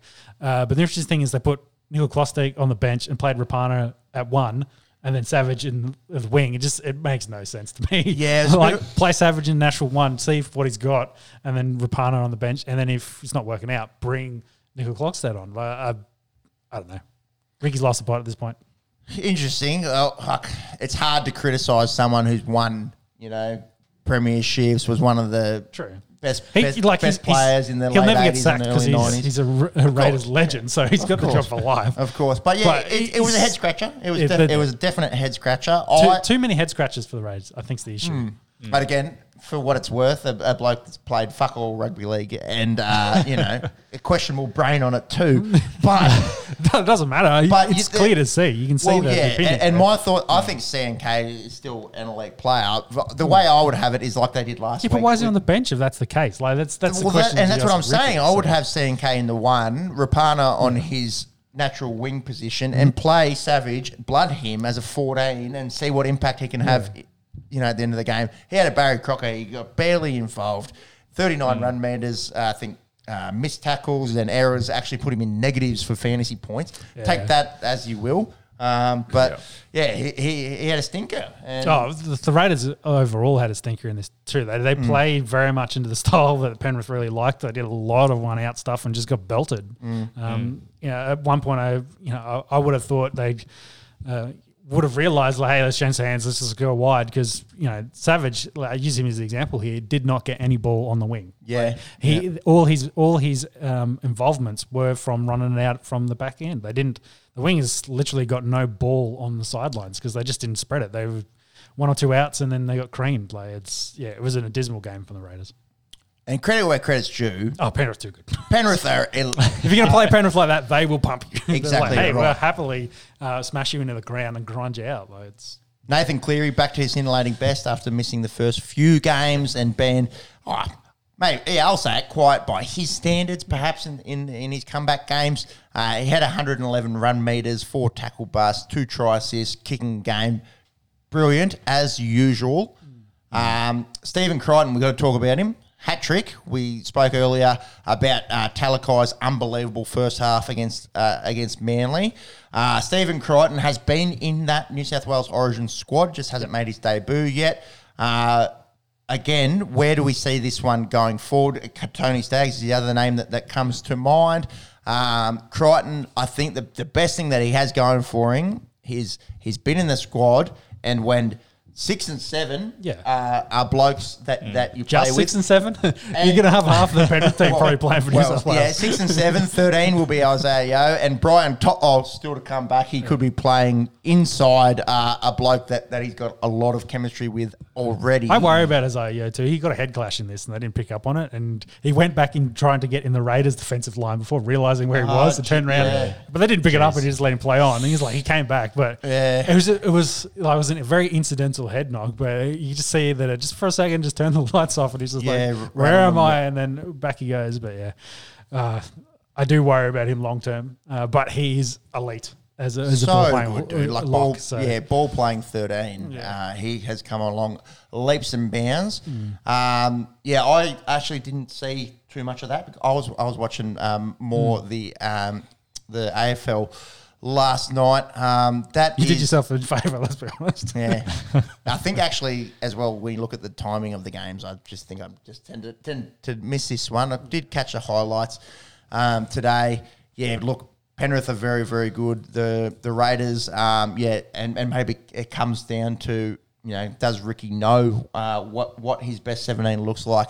Uh, they've got a lot of work to do. Yep. What about the Pan- Panthers crowd busting out the Viking clap? They did do it last year. You They- think, you think it's disrespectful, or do you think it's funny? Uh, probably funny. There's- Yeah, I'd I'd, say- I'd I'll say also funny. say there's plenty of niggle between the Raiders and, And the, Penrith. yeah, they've got some. They've got a bit of a rivalry yeah, there. don't they? Um, not sure how where that comes from or how far back it goes, but obviously, Well, we did see. Um, it's probably from like the Raiders' run to the grand final in the following year as well. When the Penrith made their run, they had some niggle and. Well, games and, there, and wasn't so- it uh, Luai and Crichton? I think that that was celebrating with uh, Tapine. the- Yeah, yeah, that was- that was last year's Last one, so- year, so, maybe a bit of that, you know, involved. There's definitely a bit of uh, Hmm. you know back and forth. We saw uh, a little bit of a scuffle at the end of this one as well. Yeah. Maybe it goes right back. You know, we saw Penrith and, and the Raiders. You know, it's like it's full circle. Them being the elite sides in the late eighties and early nineties. uh, so, so- maybe I don't, who knows? You know, maybe it goes right back to that. Uh, but no love lost. Let's no love lost, definitely. Luai after the game did say though it's all on the field. You know, Yeah. uh, uh, outside of it, they they respect each other. Um, you know, and he actually commended the toughness of the Raiders. But yeah, the scoreboard it was very one sided. Uh, Penrith, you know, much like in the in the AFL where we've got a clear side, um, you know that that's top of the table that hasn't lost. Uh, the Penrith Panthers doing that in the NRL. Uh, put in your diary, Magic Round, round ten. Penrith versus Melbourne Saturday night. That's uh, three weeks away. Yeah. So that grand that, final that, preview. Let's that will be ent- enticing. we did say it last year. Who knows? It didn't happen, but it didn't happen. but it- it are went- the- it went close, so. They are the two clear cut best sides in the Oh, NRL. definitely. Yeah. So Anzac Day, do you want to give a quick quick thoughts? Dragons up against the Roosters. uh, Yeah, at Dragons probably go out and smash the Roosters, I'd imagine. uh, be, be an easy That's walk in the park goes, against right? a yeah, exactly, exactly against a lackluster club. Of course, I'm being facetious. Uh, we do have the, um, the the classic Anzac Day matchup starting in two hours between uh, the Saints and the Chooks. Chooks have won the last three, and then before that, it was really tit for tat. Uh, I was going through um, the old Anzac Day Cup. Uh, on on the old Wikipedia, and it was really you know It's a competitive back and battle. forth. Yeah, there, well, there was. How about this? 2015, 2016, 2017. Every one of those games was decided by less than two points. Uh, it's been a little bit more one one way traffic uh, in the last few years. Uh, you know, with the, with the Chooks getting getting the bickies. Um, the the thing with the Chooks is they've been good, but I don't know if we've quite seen them play to their full potential. They're still working to it, yeah. Yeah. which is scary. It, it, it is very scary. So I'd be worried as a Dragons fan. So Yeah, I'm cautiously optimistic, but uh, there might be a few expletives and uh, you know old slipper throws at the TV uh, this afternoon. I don't actually own a slipper. Maybe something else uh, get thrown at the, at the TV. Uh, the other big news during the week was Tariq Sims did sign with Melbourne to go there next year. They tried to work out an immediate release, um, but by all accounts, Mm. that hasn't happened, and they've done the media release that to make it official that he is going to Melbourne. So it sounds like he will go there next year, um, which is a bit of a big loss um, for the Dragons. It considering he's an Origin is- player. Yeah, look, it is a big loss. First Tyson Frizell, now Sims. Yeah, that's, and that's two very good second rowers uh, to to leave the club. But uh, this, I kind of saw it as a win because uh, there, Ow. Well, all, all Yep, explain this one. No, no, no, I don't see it as a win, as in Sims, as in Sims leaving. All the rumors were that Sims Sims was gone. They couldn't afford to throw money at him next year. Um, and then during the week, uh, you know, Too busy paying everyone else overs. So Possibly, possibly, but, but but talking, you know, talking to some insiders, you know, my uncle, the WhatsApp chat, uh, all reports were that uh, that that that Saints would be losing Tariq Sims mid-season. You know that that uh, he would, you know, that immediate release clause was going to get signed. At least we've we've got him now till the, till the end of the year, and hopefully, whatever salary cap dramas are going on uh, can be rectified. I, I, I look maybe calling it a win is not perhaps the, the best terminology. Damage, con- clarity is what you've got. So you yeah, can damage, see what's- con- and damage control. You know, he's But he's not going I, right. I guarantee now. it. Every every round the Dragons lose, Melbourne will on the blow and be like, "You don't really need him. Just send him to us." yeah, and and in, and in which Hook and the management uh, over over at the Dragons there to say fuck off. he's staying. He's staying. Uh, interesting little tidbit uh, I found courtesy of the Matty Johns show. Uh, the Storm have only ever signed two incumbent Origin players, Xavier Coates that Yep. we saw um, early this year, and a little bit of a, a throwback back to Mick Crocker, the fiery uh, ranger uh, that, that, that they picked up from the Roosters. It's very unlike uh, the Storm to go after um, Yeah, they dev- other players. they They, they're very these. big on developing their own, or, Or, or or finding a guy undervalued, yeah, and picking them up. We've seen a lot of um, Queensland Cup guys, you know, them monitor through their feeder clubs and, and pick them up, and then they come out and they're absolute weapons. Yeah. So that that is interesting. Uh, it's only the third player in, in Melbourne's decorated history um, that is actually a um, an incumbent Origin player to go join them. Yep. Now this game, uh, let's let's not talk about the Storm until uh, you know five minutes time when we talk about them in the Warriors. uh, this game this afternoon, Anzac Day Cup. Uh, Dragons and Roosters. Monks, can you bring up the odds? Obviously, we're two Dragons fans here, possibly a little bit biased. Sean, as the neutral, is there any chance do you think that they stick it to the Roosters? No, you're not too confident. are you? Not at all. I'm just trying to remember The who it Tigers winning games, the Dragons, are now you guys better be shitting themselves about that spoon. Hey, as long as those dog, but Bulldogs keep That's losing right. games. That's right. I, I did say a few weeks ago, thank God for the Tigers. Thank God for the Dogs. They've, they've been, uh, uh, you know, making me feel a lot better about uh, not Because I not getting. a think if wooden they lose this, and if they lose it by thirty points, they'll be second last.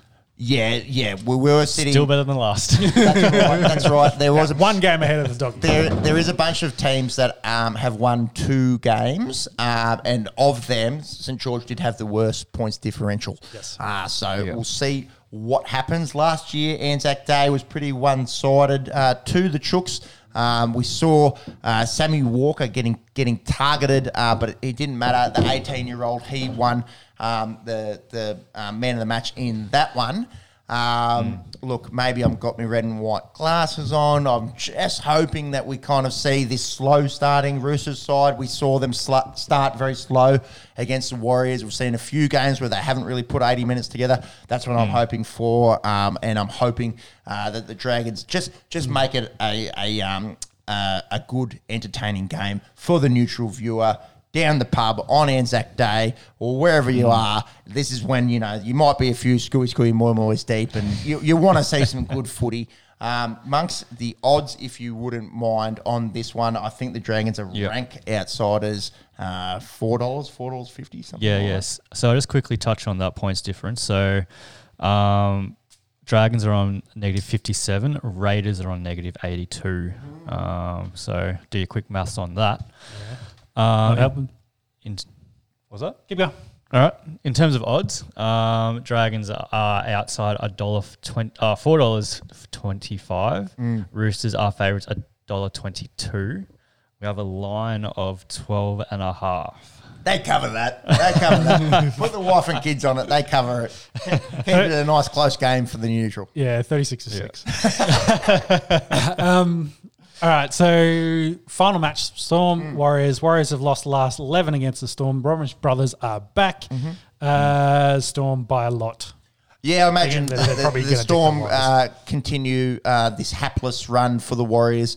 Uh, it's it's interesting now that this has become a fixture on Anzac Day. I really like it becoming a fixture on Anzac Day. Yeah, got to It- have the Kiwis playing. That's right. Anzac Day. That's it's Yeah. Anzac Day for a reason. Uh, you know, Outside Australia, yeah. New Zealand, um, Yeah. Army Corps. Uh, so really good to see the Warriors involved um, as a staple now on Anzac Day, and the Storm traditionally a lot of New Zealand-born players. Um, You know, we talk about those Bromwich boys coming back, uh, but if you look through the, the history of the Melbourne Storm, a plethora of uh, New Zealand-based players in that side today. Jahrome Hughes, um, you know, K- Kafusi, um, yeah, a, a lot of a lot of Kiwi players.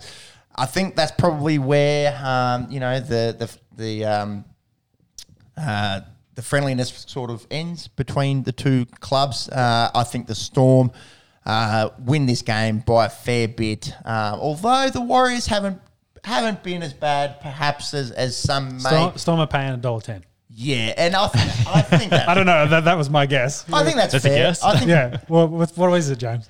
Yeah, Storm a dollar ten. yeah, there we go. Warriors are out at seven dollars. You got to think the Warriors are three and three. A lot of us had them. Uh, They're way know, better with Shaun Johnson in the squad. so. Indeed, indeed. So again, let's hope that it's amicable. Uh, and again, I've got my red and white glasses on. I kind of, as a true neutral viewer, looking at this one, you kind of think, geez, the Storm definitely uh, go into this game as strong favourites. Uh, what's the line? That might might be interesting. The, were they giving them 12, 14 points? Nineteen. and a half. 19, yeah, right. I don't know if anyone wants to have a little Ricky Ponting on that. Uh, 19 and a half. Uh, let's hope for the neutral viewer uh, that, it, that it stays amicable. Yeah. Do you like seeing these head to heads, or would you rather start seeing some internationals come back into play? Uh, no, as I, I really do like the, the head-to-head. It's been quite some time since we um, saw the Australia. Well, when was the last time Australia and New Zealand had a test? Uh, well, COVID. COVID. We haven't seen any COVID, international yeah. football for quite some time. Um, but yeah, it used to be the staple fixture was was um, Australia and New Zealand, often on the Friday night, and often followed by other other games as well. Yeah. um, yeah. Well, I, geez, I wouldn't mind wouldn't mind seeing it again. Wouldn't mind some international football at some point. That's- considering they can the World Cup, Well- etc., etc. Well, So- that's the big caveat at the moment. Uh, is it a COVID thing? Is it the state of international rugby league at the moment? Um, Is it a bit of you know? well, they, they delayed that World Cup to.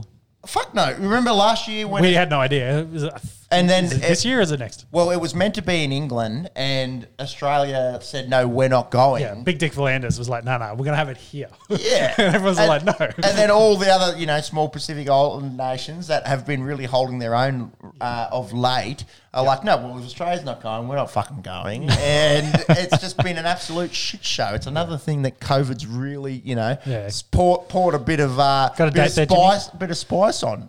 Um, But yeah, I, I, for what, I can't remember some, uh, an international game of rugby league in the COVID era. No, yeah. So it looks like it will be held in England, fifteenth of October through to the nineteenth of November this year? this year. There you go. Yeah. So it was delayed, postponed by one year. One point in one year. Yeah. So that's going to be the same time, if it goes ahead, the same time as the uh, T20 World Cup is on down here. So All we'll have some. And allegedly that Australian versus India test has been unconfirmed. Very, that was very unconfirmed. Very unconfirmed. Bold move. Bold move, monkey. Let's see if it pays off. All right. That wraps up our coverage of the NRL. Yes, and I think uh, we might need to pause there and do a restart of the stream. It's just not working real great. So uh, give us five minutes and join us back for part two in a minute. Part two coming Part up. I'll go f- for a wee wee. Yeah, a good quick wee break for everyone. All right. See you Season. Five minute intermission. And we're back. Uh, thank you for sticking with us. A little technical difficulty there with the old internet. Uh, some idiot in the middle's been downloading some illegal movies, uh, short films, if you will, short films. They're going to the Cannes Film Film Festival. There's independent. yeah, independent. Yeah, late night SBS kind of stuff. Low, low budget. Low. Low budget, yeah, very low budget. The, it's all grainy. It's all grainy. The camera's moving all around the place, bouncing, if you will. Uh, okay, speaking of bouncing, uh, we're going to uh, look at dribbling. Uh, Like the, what you did there. The NBA, thank you, thank you. NBA playoffs, NBA playoffs are uh, right into the thick of these first round matchups. Some kind of going as expected. Uh, some, you know, a few spanners in the works. Let's start in the East. Uh, we've got the Uh, first seed Heat taking on the eighth seed Hawks. 3 1, 3 1, so no whitewash for the Heat. Jimmy Buckets has been very, very good. He had 45 in game two, 34 today. Uh, and Ice Trae has been cold for the wrong reasons. Uh, we saw him uh, be very good in the play in uh, to get the Hawks into that eighth spot, uh, but just can't buy a trick at the moment. But they're still alive. They're still alive. Uh, do we think the Heat are the best team in the East? I'm going to say no. No. Uh, I They're think good. They're They're, good. Don't good. get me wrong. They're good. They're Jimmy Buckets, uh, you know, scoring big points. been, but, been yeah. very good. Bam Adebayo's elite. Tyler Herro's been been good from the perimeter. Yep. Probably want to see a bit more out of Duncan Robinson, considering the contract that he got given. Uh, we do know how lethal he can be from the perimeter, shooting the three ball. Uh, but no, I think they are the number one seed. I don't think they're the best team in the East. I don't think many people think they're the best team in the East, which is interesting given uh, that they finished on top. Uh, I think the Celtics, uh, the Bucks, and the 76ers have all got good reason to, pro- uh, you know, to perhaps put their name forward as the best team in the East. And speaking of the Celtics, they're three zip up against the Brooklyn Nets. Uh, we, we spoke about it last week in that this one was going to be a weird one. In the seventh seed uh, would be kind of odds on with the second seed, Yeah. given the talent at Brooklyn. Yeah, we've got one of the best pairings. So one of one of the best basketball players of all time in, in the Durantula, in KD, in the easy money sli- sniper, the Slim Reaper. he's been a bit bit, bit quiet though. No, that hasn't been easy money for him. It's been tough. It's been tough against the best defensive team in the NBA uh, and defensive player of the year, Marcus Smart. Uh, was announced this week, the point guard from the Yeah. Boston Celtics. Marks, if you wouldn't mind uh, bringing up the, the winners of the Defensive Player of the Year, it's been a very long time since a guard has won the award. It's all been about the big man. Rudy Gobert has won a bunch of them uh, in, in recent memory, uh, but it's been all big men before then as well, hasn't it? When was the last time a guard won the Defensive Player of the Year? Yeah, yeah. So last time a guard uh, and true point guard at that has won um, defensive player was back in 1995-1996 season, Gary Payton um, for the Seattle Supersonics. Mm, yeah, that's Um, right. The, Yeah, the current Thunder. yeah, yeah. that's it. Um, and then I think bef- he presented the award to, to Smart as well. Okay, yeah. Yeah, okay, yeah. Um, so yeah, only true point guard there, and then before him, uh, shooting guard Michael Jordan won it in 87, 88. So Jordan won it twice, did he? Uh, or is that a season? Or is it was that a season? no, that was a season. Sorry. Yeah, the Yeah, 87, so he hasn't won it 88 twice. So one. Yeah, he only won it once. Yeah, so it's definitely been a big man's award since then. Um, a lot of Yeah. people thought Rudy Gobert might get it again for the for a fourth Fourth. ti- fourth time. Yeah. he has won three of them. Um, I, I, I don't mind it. I don't mind it. We've se- and we've seen it play out in front of our eyes. This uh, this Boston team being able to shut down some of the best pure scorers uh, in in the NBA. Um, so so maybe you know they're they're um, they're playing uh, in a, in a way that supports the decision uh, to give Marcus Smart the defensive player of the year. Let's talk about this series, okay? KD's been off, Kyrie's been off, Bruce Brown, who. Uh, you know, probably not a big name 12 months ago. Then bringing him in, uh, he's, been, he's been very good. Uh, a- shining light, really, uh, for the Brooklyn Nets, who have been lackluster all credit to Boston. Uh, you know, we, we spoke about them Yeah. uh, on the defensive side of the ball. Offensively, Jayson Tatum is is coming along leaps and bounds. I think we saw Paul Pierce, uh, the truth. He said he said that Jayson Tatum uh, might be usurping Kevin Durant as the purest scorer in the NBA. Maybe that is a little bit of hyperbole. Yeah. Uh, maybe he had his green goggles on, if you will, uh, from the former NBA champion Paul Pierce. But look, it's not that far from the truth. I don't think. Um, I don't. I don't agree with the statement, but I do think Jayson Tatum is continuingly to show um, how good he is as as a, as a pure scorer, um, and I think he will continue to get better and better. Um, we're seeing a Boston Celtics side here that has got everything uh, that that you would look at in a championship side. You know, and an elite scoring small forward, and an elite uh, def- defensively based uh, point guard in Marcus Smart. Al Al Horford. Um, you know, people saying he's too old. He's, he's not going to have the ability to, to play at that high level that he used to. I think he's been really good um, for them um, in, in the in the paint and and even even scoring. We saw one of the games. I think uh, Horford put on on twenty plus. Um, so the Celtics really looking good, and a lot a lot of talk around Ben Simmons. Ben Simmons watch. We've been talking about it all season. Yeah, well, they, they got to this point now. They're they're three and zero, and then uh, I think we said it last week. Is Ben going to have to come out and be the savior and all that stuff? So, uh, but hey, it sounds like he's woken up with some back soreness. His back's still not great. Um, Yeah. So he's yeah, not So- not going to be back.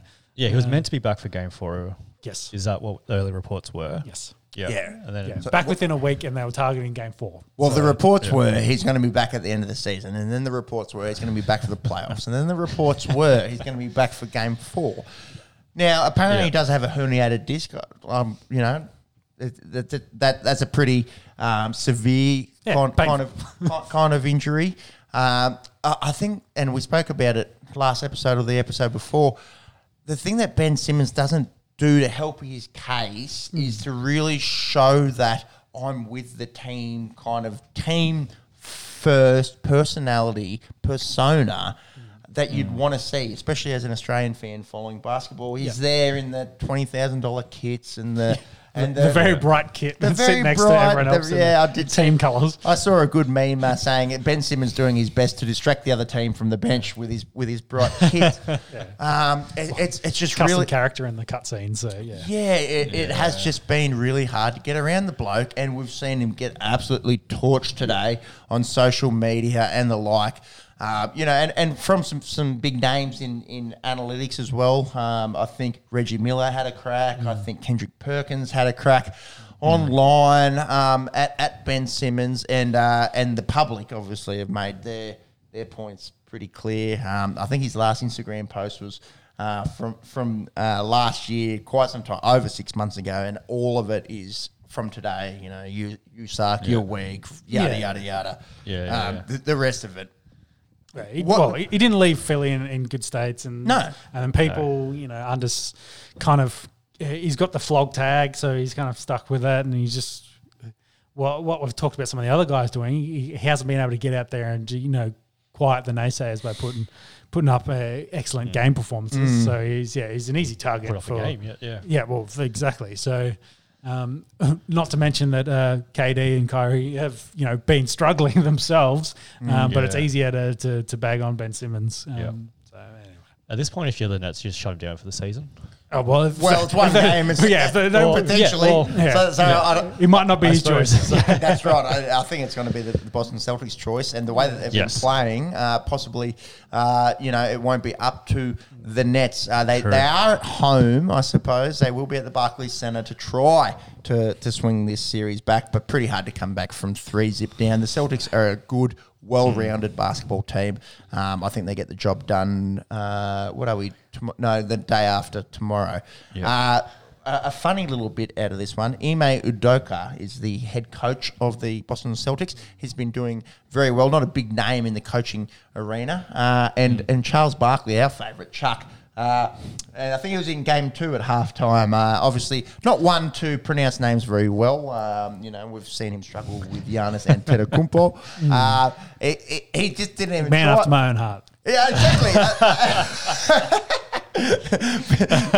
Sean, Charles Barkley, similar. Same level. Yeah, exactly. Similar, si- similar level, level. Wow, struggling to talk of, of analytics. You can join us too, Pepsi. Um, yeah, yeah, definitely after a few beers. Um, indeed. Uh, but I liked it. He just wore this one. He didn't even try with Ime Udoka. He just called him Ime Okie Dokie. and Shaq was laughing. He's saying, just call him Okie Dokie. And he said, yes. Uh, I'm not even going to try. He just called him uh. Uh, That's too so- So, I think it is one of the best uh, um, products that you get out of the NBA is the back Well- and back and forth between between Chuck and Well, Shaq. they, they did. He did the rounds as well. He was talking about taking on big men, hmm. and it's just like the, the big men, and you, you know, you, you get to feel their bodies, and Yeah, Shaq from- just from- loses it on the other end of the table. They're banging, banging you from behind. Check out that one if you haven't oh, seen. jeez. Chuck talking about getting banged from behind and oh. really feeling the body, and it. Shaq loses it. That's that's what those independent like, films you were "Come on." downloading before were, weren't they? that was that was a slow slow download that hurt our uh, our stream. Was these uh, these foreign language films, but it's actually just Charles Barkley and Shaquille O'Neal. Uh, Charles doesn't help himself. He's got good comedic timing as well. Like His timing knows- is his impeccable. timing is good. His so- timing is really good. Hey. Those two are good value. They are. Um, I suppose calling the Nets season done, um, probably the one highlight for their season. Patty Mills won the um, Sportsmanship Award Ah, yep. um, in the honours this week. Um, Couldn't get a better black. Yeah, that's it. Uh, only the second international player Ah. um, to win that as well. So Following, following uh, making work Luo, here. Luol Deng. Oh, uh, big Lil, uh, Deng. Yeah. Sudanese, Sudanese, Sudanese. Uh, born. Yeah. Um, formerly Um, of the Chicago Bulls, uh, amongst Yeah. a few other sides. Patty Mills, I think his role, if, if Ben Simmons stays with the Nets moving forward, just to mentor, make sure that he's in a good place mentally and try to help shape his resurgence as an NBA. Yeah, well, he plays a lot less minutes star. when Kyrie's in the team, so of course. his Yeah. role's definitely. Been And he hasn't been diminished, too bad off the bench. Um, you know, he's nailed a few threes. We saw him actually have a bit of a stinky form uh, in, in the back end of the season, uh, but absolute legend um, uh, of Australian basketball. Um, and yeah, uh, I couldn't think of a better bloke to take out that award. What's happening in the rest in the East? Yeah. Yeah, so the Bucks lead the Bulls uh, three games to one in the uh, battle of third and sixth. Uh, can you chase up Khris Middleton? Um, MCL, I believe, could be gone for the season. I think it's going to be maybe dependent on how far the Bucks can go. Yeah. Uh, we have seen Giannis being Giannis. Um, you know, w- Carry on. all the talk around the MVP has been around the two big men in, in the Joker and in, Embiid, and Giannis still saying, uh, guys, uh, I'm pretty fucking good at basketball. Uh, es- essentially, no, I don't want to say single handedly, but played a huge role in the Bucks, uh, you know, breaking their long drought last year uh, and bringing that championship to Milwaukee. Uh, he has been very, very good. Will they be able to do it without, um, you know, their their shooting guard in Khris Middleton, who can be really deadly from the perimeter? Monks, any sh- any news? Got the news? They should get past the Bulls, is what I was going to say. Well, with the, with three- the, the three and one, they've got the lead. They shouldn't fall apart from there with with Giannis in that And, team. So. and next game they will go back to um, back to Milwaukee. Yeah, that's right. Any- their any long term outlooks is that It's is, it's always hard chasing Yeah. up the injuries in the NBA. They seem to be less transparent than a lot of um, leagues around the world. Uh, obviously, here in Australia, we, we get really good news in our, in our domestic leagues. Yeah. Uh, the NFL tends to be pretty good. The, the NBA tends to be a bit secretive. I don't know if that's a function of it being you know so it's, well, it's five guys. So. well, it's so dependent. It's so dependent on, on, on one dude. Um, it is MCL confirmed. Left Yep, knee. left knee. Um, so looks like he's going to miss out the first round of finals uh, against the Bulls. yeah, so he'll miss the rest of this series. Rest and of then, I think that's Series confirmed. Yeah. And then what's that say? Reevaluated in two weeks. Yep. so minimum two weeks, and then have to look at it then. Interesting. Um, MCL normally, you know, good to go in four to six weeks. If the Bucks go to, you know, the conference finals or, or the finals, you'd imagine Khris Middleton probably able to come back. So Uh, knee injuries for basketball players is the wa- last thing you want. So That is true. That is true. Um, again, you know, no doctors here. Who knows? We saw we saw Giannis have that horrible hyperextension last year, and we thought, oh, geez, he's done. Yeah, and then oh, you know, But he's a freak. He's super he's, freak. he's, He's super he's a Greek freak for a reason. Uh, the 40, uh, gee, the 76ers, the fourth place 76ers are leading the fifth place uh, Toronto Raptors They, they three to with one. the 49ers for the number four and seven, so they they still are the, the 76ers. The Adelaide 36ers. no, the Philadelphia thir- uh, 76ers. The Philadelphia 76ers currently lead the Toronto Raptors 3 1 at time of recording. Uh, Embiid, uh, who do you tell to stop bitching? This was uh, one of the opposition Uh, the coach. of the Raptors. Yep. Uh, story? Uh, Context? He uh, well, they were winning. I think it was the main thing. They were winning the game, and I think the coach was getting all up in the ref's grill, complaining about everything, and he's just walking past and goes, "Stop bitching." Joel Embiid. If Joel Embiid tells you to stop bitching, you stop bitching. Uh, bloke needs uh, thumb surgery, which uh, is scheduled for the end of the season. Uh, again, we're not going to be able to find it. Injuries um, and the NBA, etc., cetera, et cetera. Yeah, uh, but he's still it's obviously very not. good. Yeah, it's obviously It's not, not impacting him too too too much, much. yeah, no. Uh, and they've been good with Harden back in the squad. They've yeah been killing the Raptors easy. 76ers, uh, you'd think go through there. So looking back at it, um, the East has kind of been a little bit more cut and dry than the West. Celtics have a commanding lead against the Nets, and then the other three are 3 1 leads to the Bucks, 76ers, and Heat. I imagine next week, uh, barring some kind of miracle, we are talking about the Heat, Celtics, Bucks, and 76ers remaining in the East. Yep, all four seeds go through. In the West, not so cut and dry, uh, especially given today's events. Yep. Uh, Yeah. The first seed Phoenix Suns taking on the eighth seed New Orleans Pelicans. We spoke about the play in last week, saying, oh, you know, it is nice to see this cutthroat basketball. You know, maybe it's a ploy by the NBA to get this interest around the games.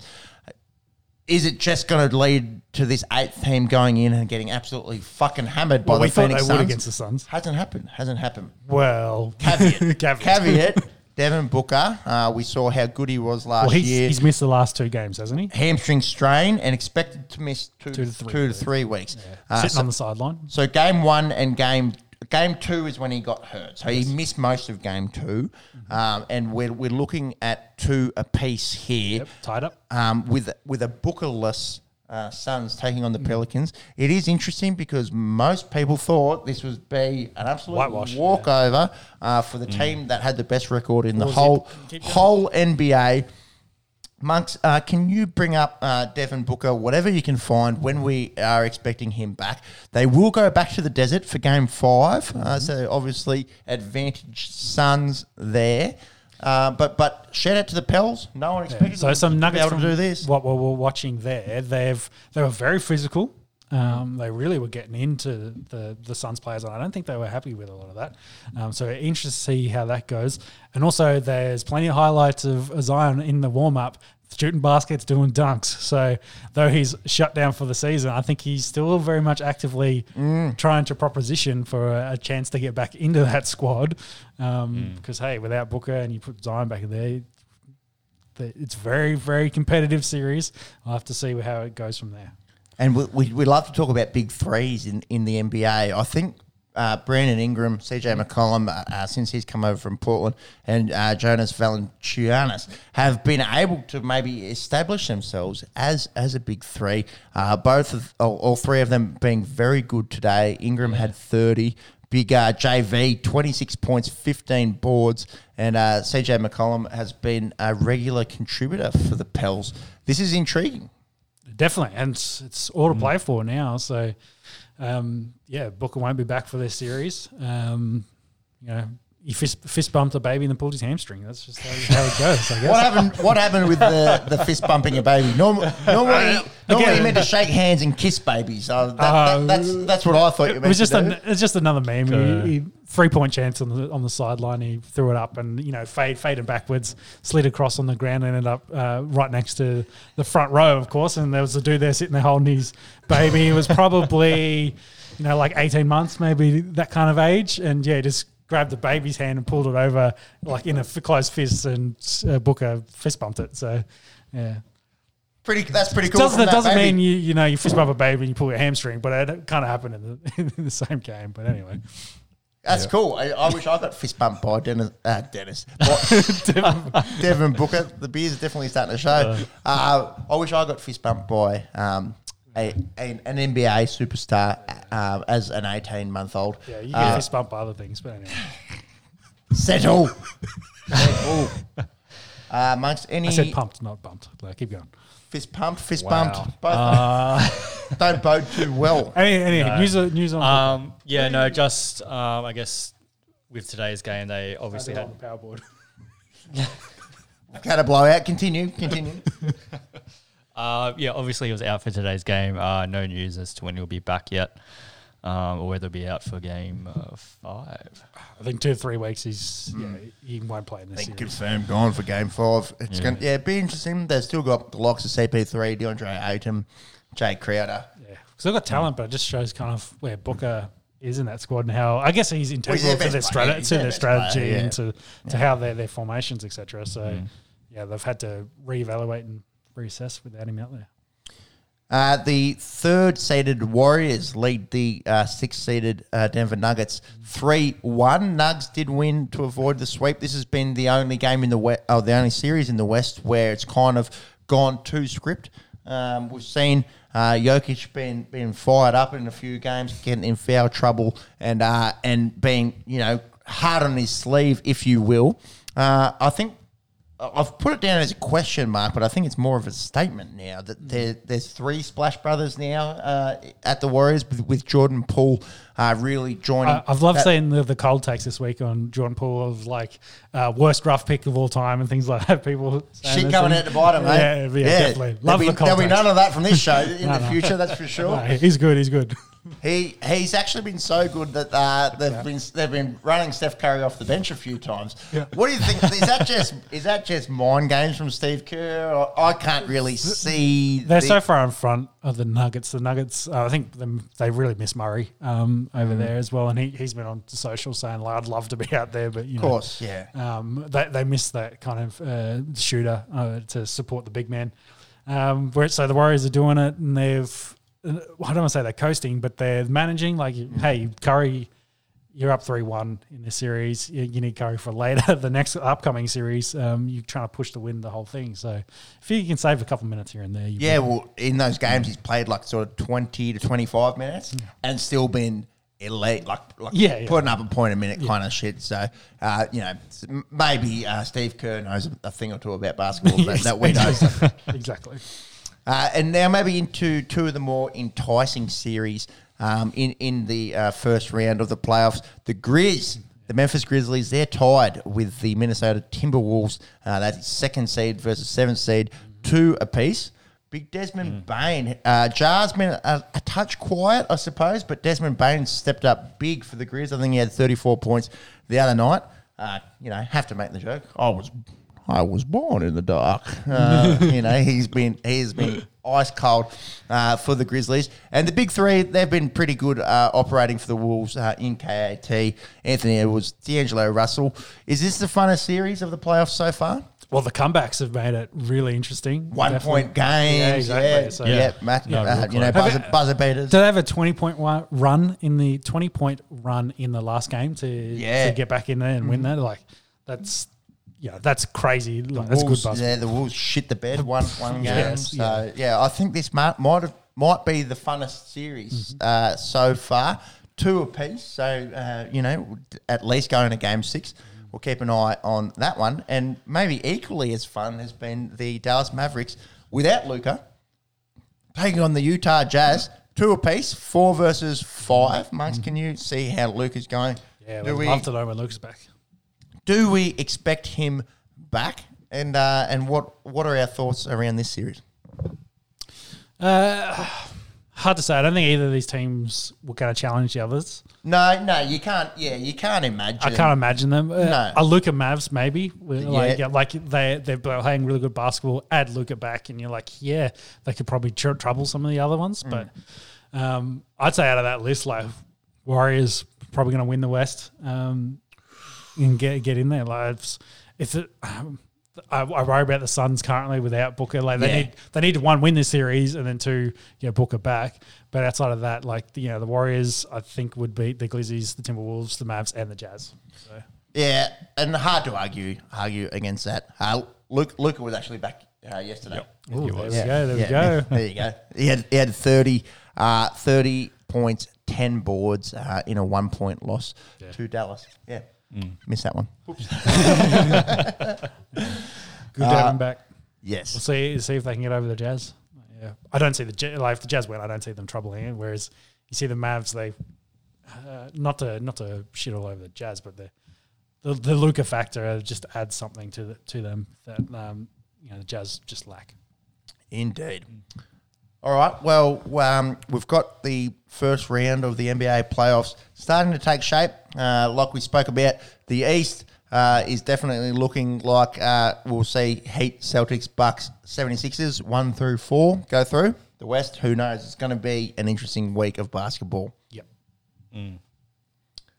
On to the NFL.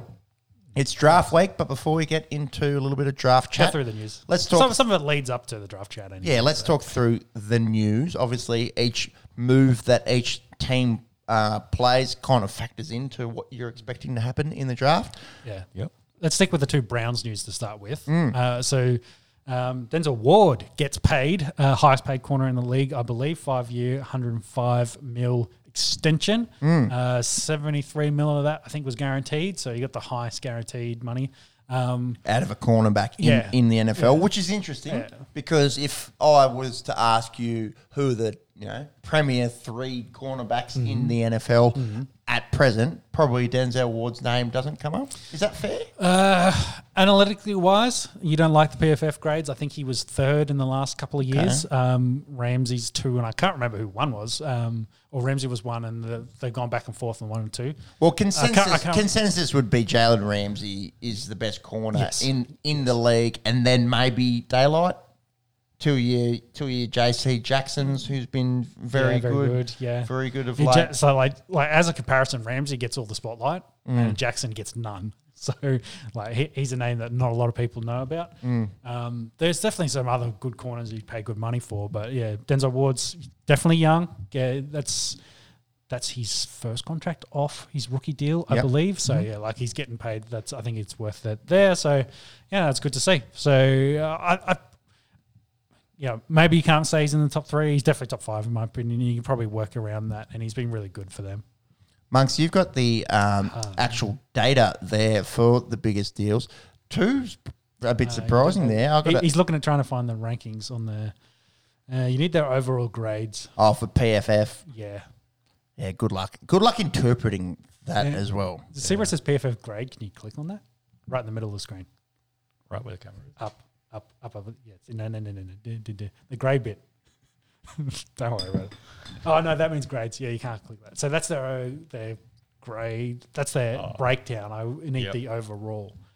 Um, yeah, because I know from what I remember seeing that. Yeah, I don't know if that's right. it wasn't right. So Elite uh, listening this, Yeah. I, I can imagine. yes. Uh, either way, he gets paid lots. Um, the other Browns news uh, was there's an official investigation going to be kicked off uh, for Hue Jackson's comment on I was paid to lose games on purpose uh, from the 2016 and 2017 series. They only won one game in that span.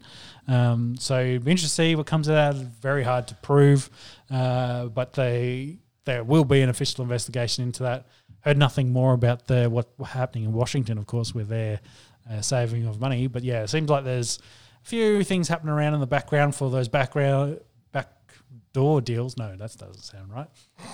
Phrasing. Those Um, backdoor deals. uh, back room deals is what I was after. Um, More independent films being done. yeah, Yeah, downloaded, yeah, independent. yeah, in the back rooms through the back door. Now, so Late night SBS. um, yeah, so the, the NFL's probably well known for. Uh, Backdoor deals. the back room deals, uh, you know, secret squirrel business. Um, so I don't think they'll prove anything here.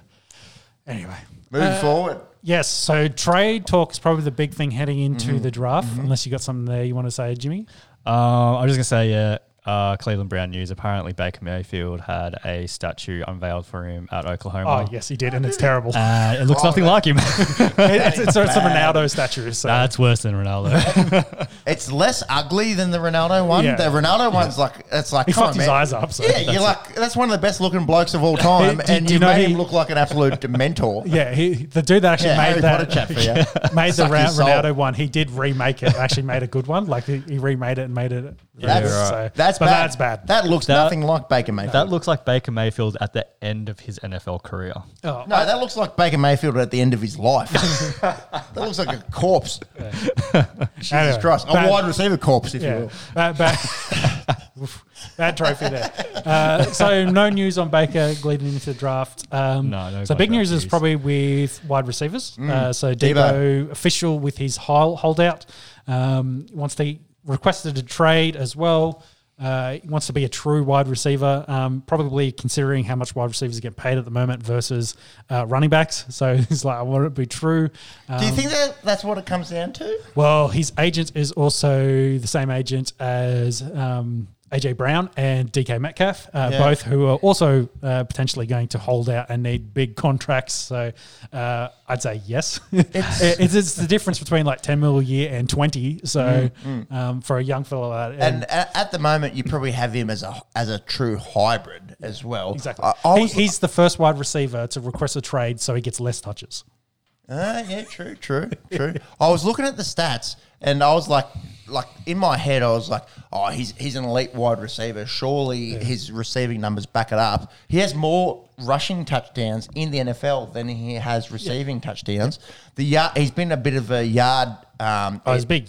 Yeah, yak, he, he, yak get, dude. he gets he gets the yak um, receiving, but yeah, in terms of in terms of where he scores, he scores more often from the backfield than out lined up out wide, Mm. Yeah. which is which is insane. Yep. Um, where do we send see him ending up? Well, the list we got there is Jets, Colts, uh, Saints, and Packers. Mm. Um, so, of course, Packers, they probably need a wide receiver, but you know what the Packers are like. Uh, they'd probably rather trade for Jimmy G at this point. All the, all the all the Packers chat I've heard is that they're going to draft two, three wide receivers, maybe like They- maybe they- three they wide should. receivers. They should, but you know what they do? They- do draft defensive player and make Randall Cobb wide receiver number one. So yeah, yeah, possibly, possibly. Uh, we'll we'll get to, we'll see That's what it. that what happens um, when we get to the draft in a couple of days. Uh, the Jets are probably a good one. They wanted Tyreek Hill, uh, couldn't Yeah. get the deal done there. Colts could Think- probably add one because T.Y. Hilton's they're just monitoring him. Saints have got Mike Thomas beat up, uh, and the Packers, of course, would need wide receivers. Um, there had been chat about uh, the Jimmy G and Deebo um, package deal. Um, and uh, a team like the Saints potentially might be interested in that. There's a there's a few that could look at that package deal. Jimmy G's of course rehabbing a shoulder, but hey, uh, Deebo's a talent, and with the way wide receiver market is, yeah, and um, the, probably some more- question marks on this draft class for wide receivers. Yep. Um, yeah, potentially, you know, you get a known commodity and you spend your first rounder on Debo this year instead of um, doing that. But uh, it, it'd be an That's- interesting, interesting one. Yeah, that's what the Jets. Uh, I think the rumors are they'll throw their number ten pick. Yeah, For really. him. Yeah. Uh, so then uh, Toney, who went to uh, the Giants last year, started off injured and then played really well towards the back end of the year. Uh, they want to move him on.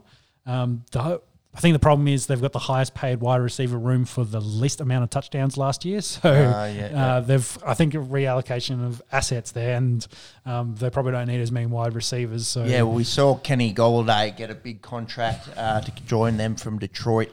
Uh, probably wasn't able to deliver, um, and then Sterling Shepard as well still got, got got paid pretty well. Yeah, So also hurt. So. yeah, so Kadarius, it's Tony, isn't it? I Tony. it's Tony. Tony, Tony, Tony, Tony. Kadarius, big, Kadarius, big. KT. Big, big There's Kadarius. only Actually, there's only there's one only one O there.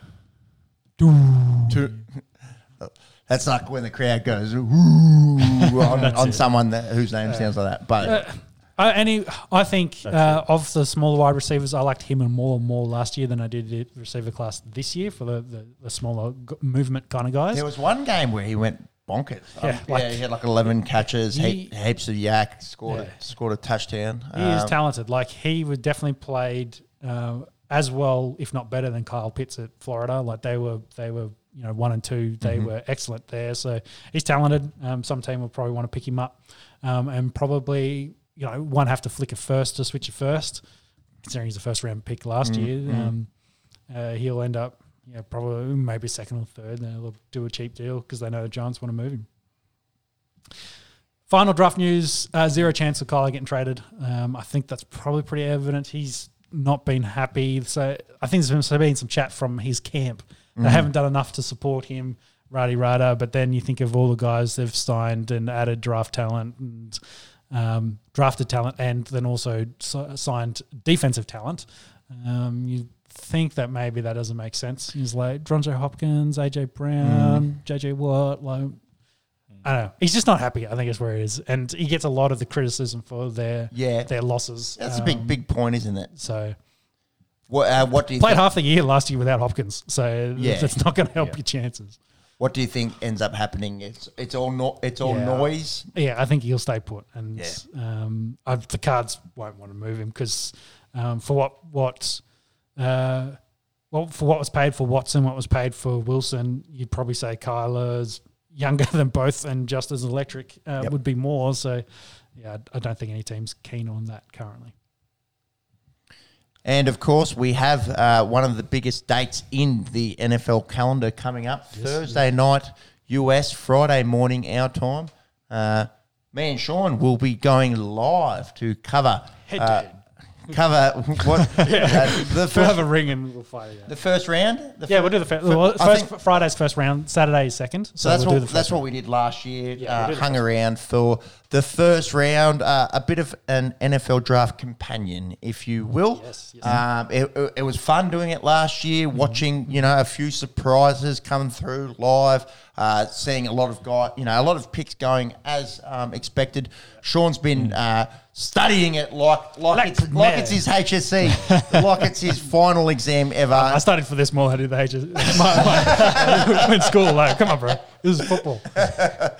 So hopefully we'll have some good insights. So please do uh, f- consider joining us live Friday morning in Australia, Thursday night in the States to uh, follow the 2022 NFL draft. Monks, you got to be working upstairs. Is that is that the case? We might Yep. get some visits from James. Let's put it. Yep. Yeah. I might do a cameo here or there, but Yeah, a little little beer run we'll see maybe. what- Yeah, yeah, maybe. yeah. Yep. Get, Food run. There you go. get a little bell. We'll get a little bell down here. It'll, it'll be, you know, the- when the bell comes through, the, the pick is in, you know, the eighth pick is That's in. it. Ding, ding, ding. and you're running a slice of pizza and a stubby down, down, down to the boys. Uh, but that, Yeah. that, that'll, that'll be fun. Um, obviously, uh, a, a quarterback light draft. Yeah, We're so- expecting. So, some high level thoughts. Uh, so you can remember last year was a smaller class because of the COVID affected guys got extra eligibility, so they stayed a year. So this year is a very large class because you essentially get two years worth of talent. yeah, sure. The problem with that is, I think la- the comparison between this year's class and last year's, um, almost across the board, I'd say the position classes, and I'm talking the top 50 pro, pro, um, prospects, you know, the first rounders, last year's were a lot better. And that's probably because they were the talented guys that knew, hey, I don't need to go back for another year. I'm going to come out. Because, yeah, I look at the quarterbacks, wide receivers, running backs. I all think last year's were better. Um, the guards and you know inside linemen probably a push. Uh, the tackles, I thought there was more left tackle potentials last year than I do this year, but then I think the like um, Neal and Icky could probably be um, you know even brighter stars than last year's ones, but then it's very light on afterwards. Uh, defensively, I think cornerbacks were better last year outside of Sauce. Sauce is the only one I'd really kind of tackle in the first. Um, there's more safety capability here, but I don't think I'd really want to target them. Linebackers, there's there's no Micah Parsons, let's put it that way. Yeah, okay. Uh, there's no one kind of that elite ta- kind of talent. There's a few guys like Dean there that are good, uh, but if you're really looking for something in the first round, you got to go after the edge, uh, after the the pass rushes. Uh, I, I think. If, if I had to pick a position that I thought this year was better than last year, it'd be the edge and the sure. and the and even the DTs like Jordan Davis. There, he's going to be, um, you know, the comparison you want to get there is the Vince Wolf, Wilfork. You want him to be that big nose tackle that just eats up all the blocks and helps out your edge guys. So that's what my target would be. Um, I think it'd be quite interesting. I can't really put a finger on who I think would be first as the number one guy. So Aidan Hutchinson is maybe doing the rounds as the number one guy. You Yeah. think that might be l- not 100% happening? So, so my initial thoughts are purely because of the Jags. How many first round defensive linemen have they they taken, uh, and it hasn't really worked out for them. So, yeah, yeah, yeah. so and when, if I think of the history, it's like, well, one, do I help out Trevor Lawrence? They've got Cam Robinson, so I think maybe Icky because I think he could be a great tackle, but I think he could be an elite guard. Um, so I'd move him inside, uh, and that helps out Trevor. Um, uh, but do you spend a first round pick on a guard? Probably not. Uh, and then I think of Or a number one overall pick on a guard. Yeah, Has exactly. it ever happened? I don't think I think Quenton Nelson's. I think the one's gone three, and Nelson's Yeah. the, the latest one. He went five. So Yep. Yeah, I, I doubt it's ever happened. and then I think uh, for the Jags, where did I get our most value for? It was like, hey, when I picked when we picked Jalen Ramsey, that's when we changed it. So maybe Sauce makes sense as one. Yeah, corner. Yeah, because I, I think he's he's he'd go if he do, if he doesn't go one. Um, I think Detroit should probably take Hutchinson because I, I like the the Michigan the Michigan and Detroit c- hometown home- the connection hometown there. connection, yeah. He is he is very good. Um, I do question some of his things, but then I look at the comparisons between the Bosa brothers and the Watt brothers, and I'm like they're comparable. So He, he might be better. yeah, like he's he's definitely talented. Um, uh, I just have questions maybe about his length um, and how that will transition to be a like a four three end because that's what he would play. But the other again, the comparison the Bosa brothers, they've done it. So um, yeah, his films, he's got all the production. His films great. So if, if they go one two, then Sauce has to go to Tennessee. Like um, has to go to the Texans. He has to Yep, go to Houston. yep. So at three, like that, that that's that's my quick top three. Um, I, I think if I'm the Jags, I think of how can I best help Trevor Lawrence, uh, which probably means wide receiver. There's pro- probably not a guy of uh, good enough there. Um, if Wilson hadn't gotten, uh, not Wilson, uh, uh, Williamson hadn't got injured, maybe I could think about it. But since he did, um, he slides down. So yeah, that's my thoughts. Running backs aren't good enough to pick one, and they picked Etienne last year. So yeah, I think get offensive line help, fill up that middle would be my pr- most pressing need if I want Trevor Lawrence to be as good as he could possibly be, and then fill out the defense elsewhere. Regardless, we will be live here uh, Friday morning. Uh, Sean obviously has some expert um, opinion, uh, and we will follow it as it all unfolds. Uh, what's going to happen with Jacksonville with that number one pick? Uh, Dribble expert opinion, yeah, pretty close. Anyway, they're, they're not far removed, the old dribble and expert opinion, I must say. depends on what side of the brain it comes from. left and right. There we go. Suppose There's a bit of biology chat there for you. Uh, the left and right. One's analytical, one's, uh, you know, More creative. creative. Yeah, interesting, interesting. Um, let's go over to the round ball in the UK. Um, some horrible news. Uh, yeah, to kick us off. yeah, coming out this week. Um, Cristiano, Cristiano Ronaldo um, lost uh, um, a baby son, uh, twins. Uh, so the girl, the girl survived, and um, and the boy sadly passed. I think the the the silver lining that we saw, the the really nice, classy thing that we saw this week was, um, you know, standing ovations, um, you know, but behind enemy lines um, at Anfield and um, and at the Emirates uh, uh, in terms of the Liverpool and the Arsenal fans, um, you know, really paying their respects and being very classy in the way that they went about it. In the Liverpool game, Ronaldo didn't play. United got hammered 4 0. Yep. Ronaldo was back for the Arsenal game. Um, and United uh, also really outclassed in that one 3 1. Um, can't imagine what it is like to, to lose, um, you know, a, a child. Um, but I suppose the, the nice thing um, that, that, that we saw was, was thousands upon thousands of people from rival clubs um, Yeah. showing a lot of class and, Yeah, a lot of um, respect. and a lot of respect um, to, to Cristiano and his family. Yeah.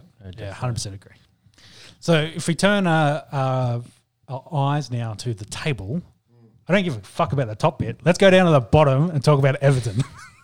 You want to talk about that? Let, we'll go to the bottom first because, again, that we, we always talk about the, the race for fourth. It, it is it is quite spicy with um with United playing pretty garbage and Tottenham giving up a few points as well. Everton are in danger of Well, of being They, they relegated. in that spot, of course, losing to Liverpool and Burnley, getting a win over Southampton during the week um, has bumped them up in that spot. So, yeah, I think they've still a game in hand, Everton. Are they on 32? Uh, yes, no, I do have it here. Yes, yeah, 32. Yes, so they've got a uh, a game in hand uh, over Watford and Norwich. Uh, so Watford and Norwich put a line through them. They're done. They're done. That will age horribly, but I've, I've, there's They're seven, done. Seven points difference between Everton and Watford. Uh, game in hand, Everton have. Uh, over Burnley, who sit two points ahead of them, uh, followed by Leeds United and Aston Villa. we've spoken about it all year. Everton haven't uh, been in second division football since the 1950s, yeah. second longest tenured club in the Premier League, and uh, the the versions of it that came beforehand.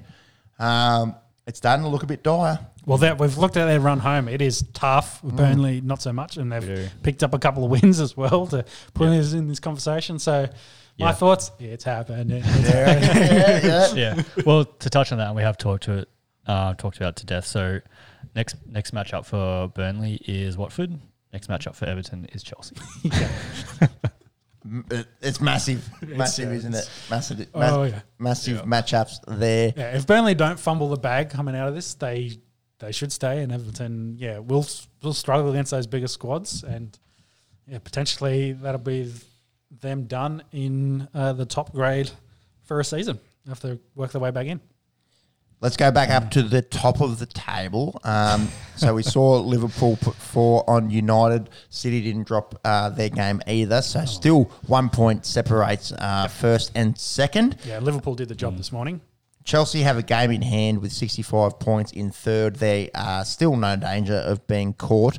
Uh, the interesting battle is for that fourth position. Arsenal, uh, you know, getting that big win uh, at home over United. United. Um, United. United in the Northern English accent. Uh, and Tottenham, uh, they they couldn't get over a red hot Brentford. Uh, I think I sent uh, you boys, um, yeah, the last five games or, or six games, Brentford have been very very good, um, and and they're no they're no joke at the moment. You all good there, Shauna? Oh, yeah, I was just clicking. I clicked the button and then it started having an easy fit. So Uh, anyway, the technology, hey. Um, so interesting to see who will uh, take out that fourth spot. Uh, Arsenal have cemented a two-point lead over Tottenham, uh, and then United and West Ham still in the conversation there. UFC slash boxing. Uh, we we saw Tyson Fury. well, I think it ends up being mostly boxing news with a Yeah. little bit of UFC thrown sprinkled in there. Uh, Tyson Fury, baddest man on the planet. Yeah. You catch Uh, this? yeah, I saw the, the the uppercut from hell. Um, definitely a clean shot, knocked him, knocked out White, and put him put him out. So yeah, he's retains all these belts. He's got really no clear contender now, otherwise than the you know whether Joshua can keep that track to come back into this. Um, so hey, that's why Francis got into the ring afterwards, and they And what did he say? did a bit of a promo, and they're like, "Yeah, let's figure out who uh, is the the baddest motherfucker on the planet." So Sure, got that surely that's all pre-planned um, kind of stuff. Do you think it's set in stone? think so? I'm not sure if UFC would be super happy about releasing Ngannou unless they Is he get, get a contract? little Is bit. he contracted? Does yeah, do, so. Do they have power over Yes. Francis Ngannou? Yes, they've got. He's got a fight contract with them, so Okay. um, which they wouldn't allow him to then go and compete in another league. So like you to essentially cover themselves so he can't compete in Bellator. But boxing, of course, is a little bit different. Mm. They allowed McGregor to do the the Floyd Mayweather Mm-hmm, uh, fight, of course, because they got part of the promotional. Um, you know, they got got good good fucking money out of it. So And that's maybe what might happen with Francis. yeah, um, that's you that's know, that's the goal. you know, passing on co- some kind of cut to Dana and the UFC. yes, yeah. Well- Francis gets paid, UFC gets paid, and I think everyone be happy. Is it? Yeah. Money Don't he talks. just do what he did last time. Just give someone else the interim heavyweight belt and make Yeah. Francis come back and win it He again. likes an interim. He does love an interim. There's also that potentially. So yeah, anyway.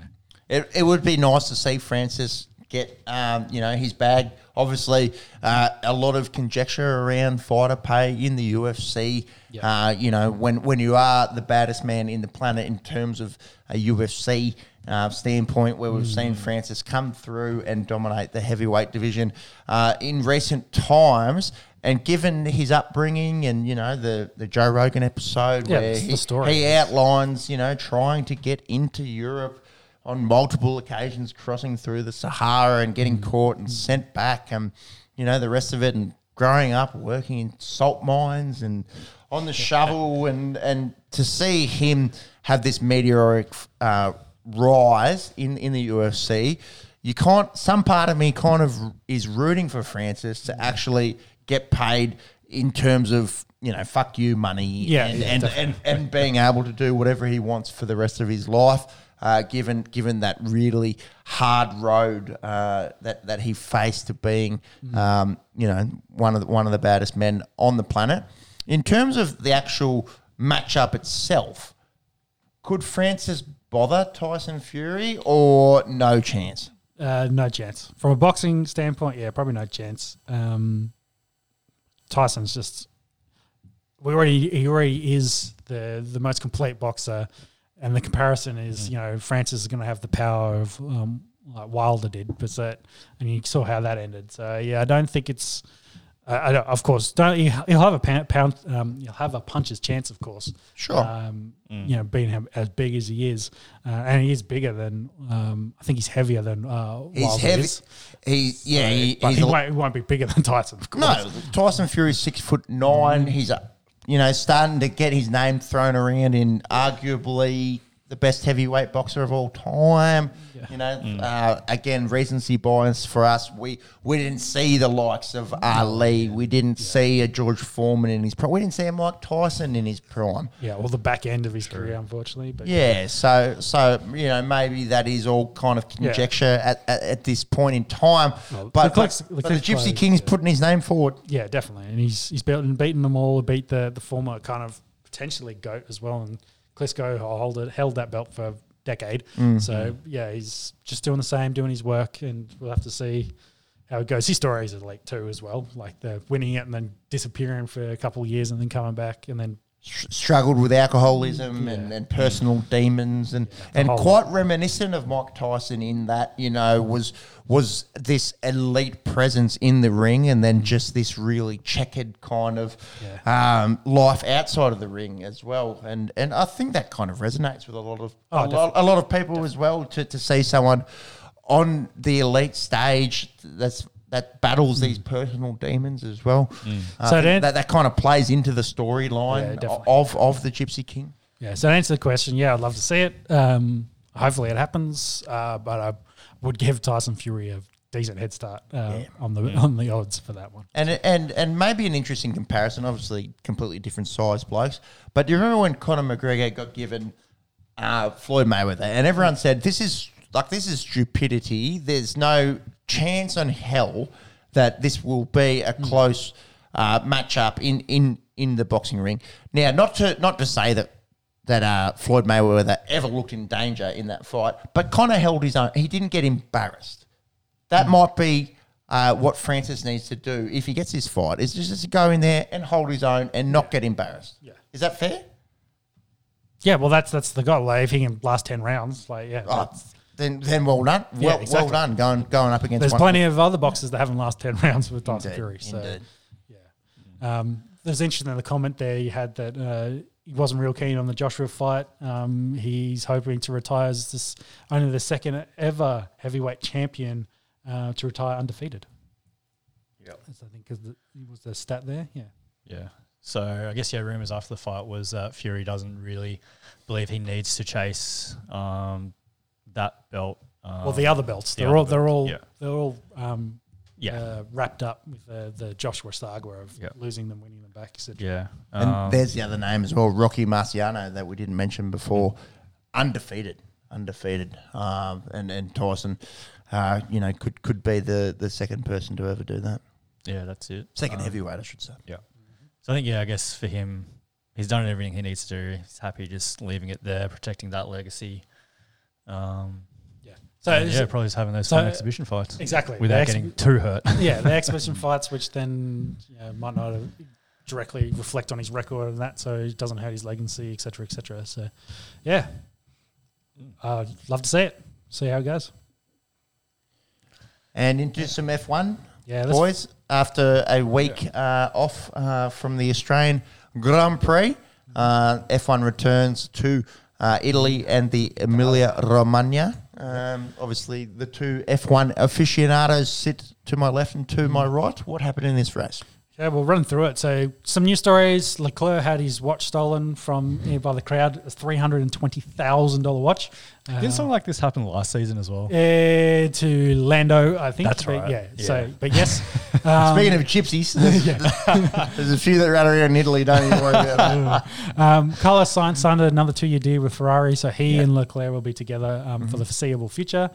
Uh, some other news, you know, Chelsea's still up for a bid. So Lewis Hamilton and Serena Williams both put up Yeah, 10 crossover, mil. crossover story here. Yeah, yeah. But if so, they're part of a very big consortium, of course, because ten mil is not going to help get buy a multi-billion-dollar um, franchise. Sure, So, but they might be the faces Exactly. of The- the- said said uh, money coming yeah. in. Yes, yes. Kind of what the Miami Dolphins, I think, did for a large part of their ownership as well, because Serena Williams was one of the owners of that club.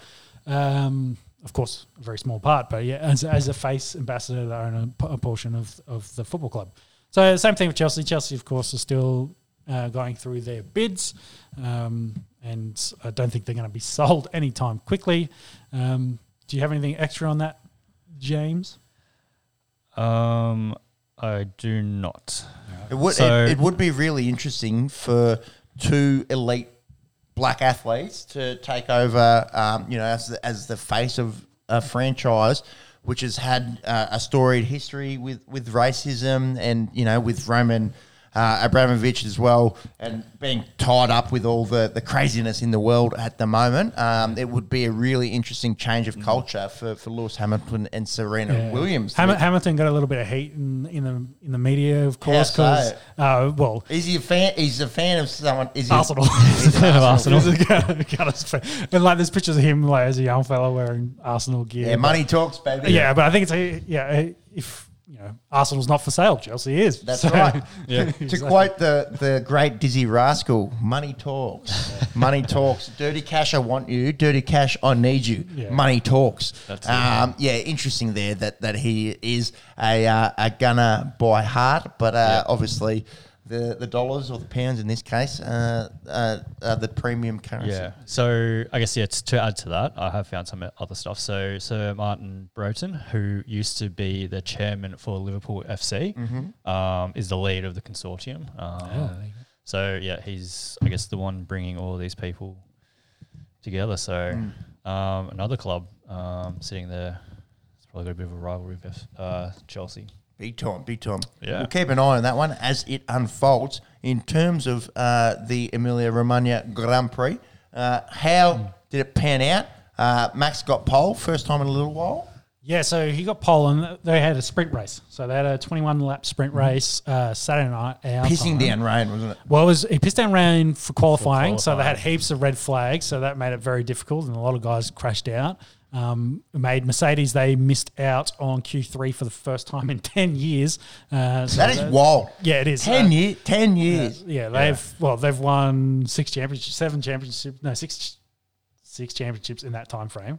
No, seven because he's equal Schumacher. Six or seven, I won't. I won't pull you up on it. Well, Hamilton's won seven and, and Rosberg won one, so won they've one, won yeah. eight. Of, let's say they've won eight of the last ten. As a, had me at six. Yeah. anyway, um, so Shout, out, shout out to Meg Ryan. Uh, sprint sprint race. Um, the the big part of that was probably the McLarens did well. They finished fourth and sixth from memory, Fourth, uh, no fifth and sixth. fifth and sixth. Um, and uh, so Leclerc got Verstappen, and Verstappen got Leclerc back, and he won. Uh, so that then set up the race. Uh, unfortunately for Danny, um, in the first lap of the race, um, he kind of hit a curb and got pushed, pushed like slid a little bit because it was still wet. They had to start on inters. Um, slid into Sainz that spanned Sainz out and put um, Ricciardo into into the the gravel. Uh, Yeah. Sainz, of course, couldn't restart, so he was out. Um, Ferrari fans, of course, not happy with that. And then um, uh, Ricciardo had to pit. They did some tyre, put him on inters, and then they brought him, put him on hard tyres, which probably didn't end up working well. Uh, well, they, they put him on slicks, so he, he tested the slicks, got up to 15th place. Then they put him on hard tyres to get him to the end to do 40 laps on, with the hope Yeah. everyone else's mediums would fall apart. But then the front Yeah. runners switched to soft. So strategy wise, I think it was a bad decision. And He finished last, so it was not a great outing uh, for for Danny, unfortunately. Um, Lando finished third. Third, yep. Uh, for so to, to get some points from McLaren, but the story of the main bit is um, uh, the Leclerc and well, Leclerc and Max Verstappen battle. Um, Max Verstappen won, uh, got fastest lap. Every race he's finished, he's won. The ones he hasn't finished, he of course he's DNF'd. Um, so Leclerc was pushing hard on Perez um, to get potentially second place Yeah. because they were a bit behind, um, and they did did a good undercut, overcut in the pit strategy to get him close. Um, but they he he pushed too hard on a curb, went too wide, span it out, um, and then lost a lot of positions um, uh, from that. So Red Bull went one two. Uh, Leclerc's lead, I think, is twenty seven points in the championship. So it's Yes, uh, quick math, 27 very close. over Max. Uh, George Russell was the best of the Mercedes. Um, he's had a really good, like, consistent run. Yep. Whereas Hamilton's kind of struggled a little bit with the new car, um, Yep. finishing 13th. Got really caught up behind Tsunoda and Gasly and Stroll. No, Albon, Albon, Gasly, and Hamilton just followed each other within Yep. half a second for like 40 laps. So, uh, yeah, that a bit to write, not enough to write home there. So, looking like Red Bull, Ferrari, probably competing currently for the championship. Uh, Mercedes, McLaren in this, this that second spot. McLaren much better. Um, Ricciardo Yeah. just didn't uh, had bad luck. I think he would have had the race pace. Um, would have been up there competing with Lando. Um, and then kind of the rests, and they're kind of all kind of figuring it out where they are. They've all had different kind of finishings to the, the Grand Prix. Like Haas has been up and down. And Williams are probably the Yeah. only one that they've been pegged right to the bottom there. Um, but a long season still to go, and it's been pretty competitive with those two teams. A lot can change in that time frame. Mercedes probably the biggest one uh, of that probably needs to do the To most drop. work to get back in there. Yeah. So I think uh, there was reports Hamilton sort of said that he's already kind of conceded that he's not going to be in that championship run this season. Yeah. Um, And why is that? As a casual, obviously Lewis Hamilton, one of the biggest names ever in Formula One racing. Uh, is it is it just car trouble? Car trouble. Hamilton yeah. says this a lot though, where he's just like, "Oh, well, I'm not going to be able to do something Cries like this." poor, Cries and poor, then- and then ends up winning. So, Yeah. like, uh, I think he, he's just frustrated. Kind of probably where the car is currently. It is Yeah. underperforming, but you can see George Russell probably should have finished. Um, uh, fifth in this race had it not been for Leclerc, um, but he's up there in the top five. So I think they can. That's where the are race pace wise, and Hamilton can probably get to the. He's probably just not happy with the new car where it is, and he's got to get used to it um, more so he can then yeah push push back in there. But like I said, long season to go, um, and they'll be in the top. T- he'll they'll have regular finishes in the top ten. Like he's Yeah. had what a third and a fourth finish already, so he's just like he's not he's not completely out of it. No. They've, they've got a little bit of work to do, and I think they can be there competing. Um, but yeah, they really need to push Red Bull and Ferrari um, if he wants to win his eighth championship. yeah, that's it. I think, yeah, I think it just comes down to the car setups at the moment. Yeah, Um, the Mercedes have probably been complaining the most about the new aeros and how it's affecting the car. yeah. Well, the porpoising Um, for the them, but. Ferrari don't complain. They've got the same kind of issue, but they don't complain, No, complain as much. But I think their setup's different where they can get more performance out of it, even though it's still porpoising. Um, yeah, true.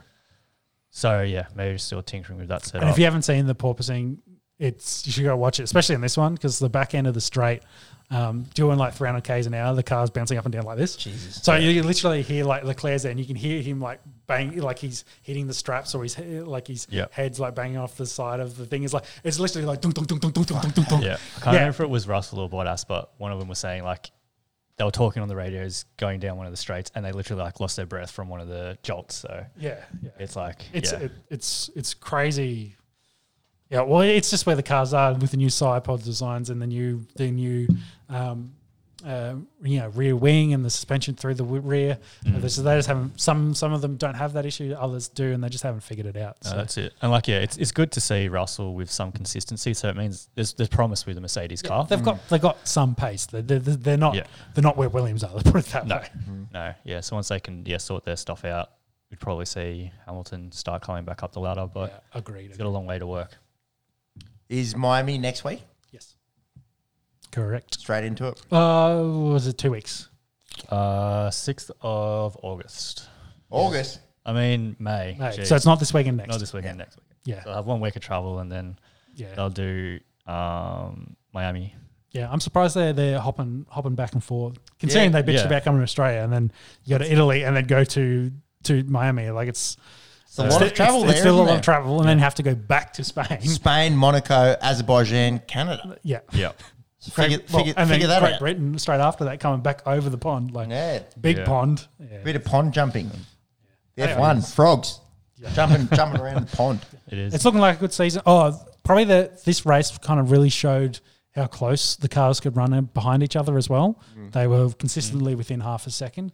Um, so yeah, it's kind of shown that the changes are working. yeah. Um, they're definitely getting a lot more closer racing, and it's kind yeah. of brought in Well, we didn't mention the sprint race, but it was a little bit more competitive. Like, it brought more Verstappen- corners into the race for potential like moves instead Yeah. of just having to go down the straight That's and it. try to get DRS. yeah. So last year the sprint race was sort of like just a train, just protect your car for the main race sort of thing. Whereas this this time around there was a little bit more overtaking. More think, points and- though as well. So Yeah. one through eight got points. So True. first first getting eight and eighth getting one. Yeah. So yeah, the more more actual points on offer made a lot more competitive. So they've only got three Yeah. sprint races this year. They thought about five, but after the you know interrupted season last year, they've they've kind of gone okay. Let's um, stick with three. So potentially next year they could have six, as an example. Mm. Um, so a lot more racing to be had in the for the F one. But yeah, well, sprint race is a good idea until you've been um, multi-million dollar car the night before you're meant to do a race and then try to put it all back together again. So, That is true. That is so true. we'll have to have to see. It. But that's F one. Yeah. That's where we're at currently. And do we want to mention tennis? Yeah, last bit of news: uh, Wimbledon, a few months away, but they have announced that they are banning Russian and Belarusian Yeah. players. So Set we'll see uh, Daniil uh, Medvedev. He'll miss out. Um, obviously, uh, pushed this year in uh, the Australian Open. Uh, Number two overall. number two overall.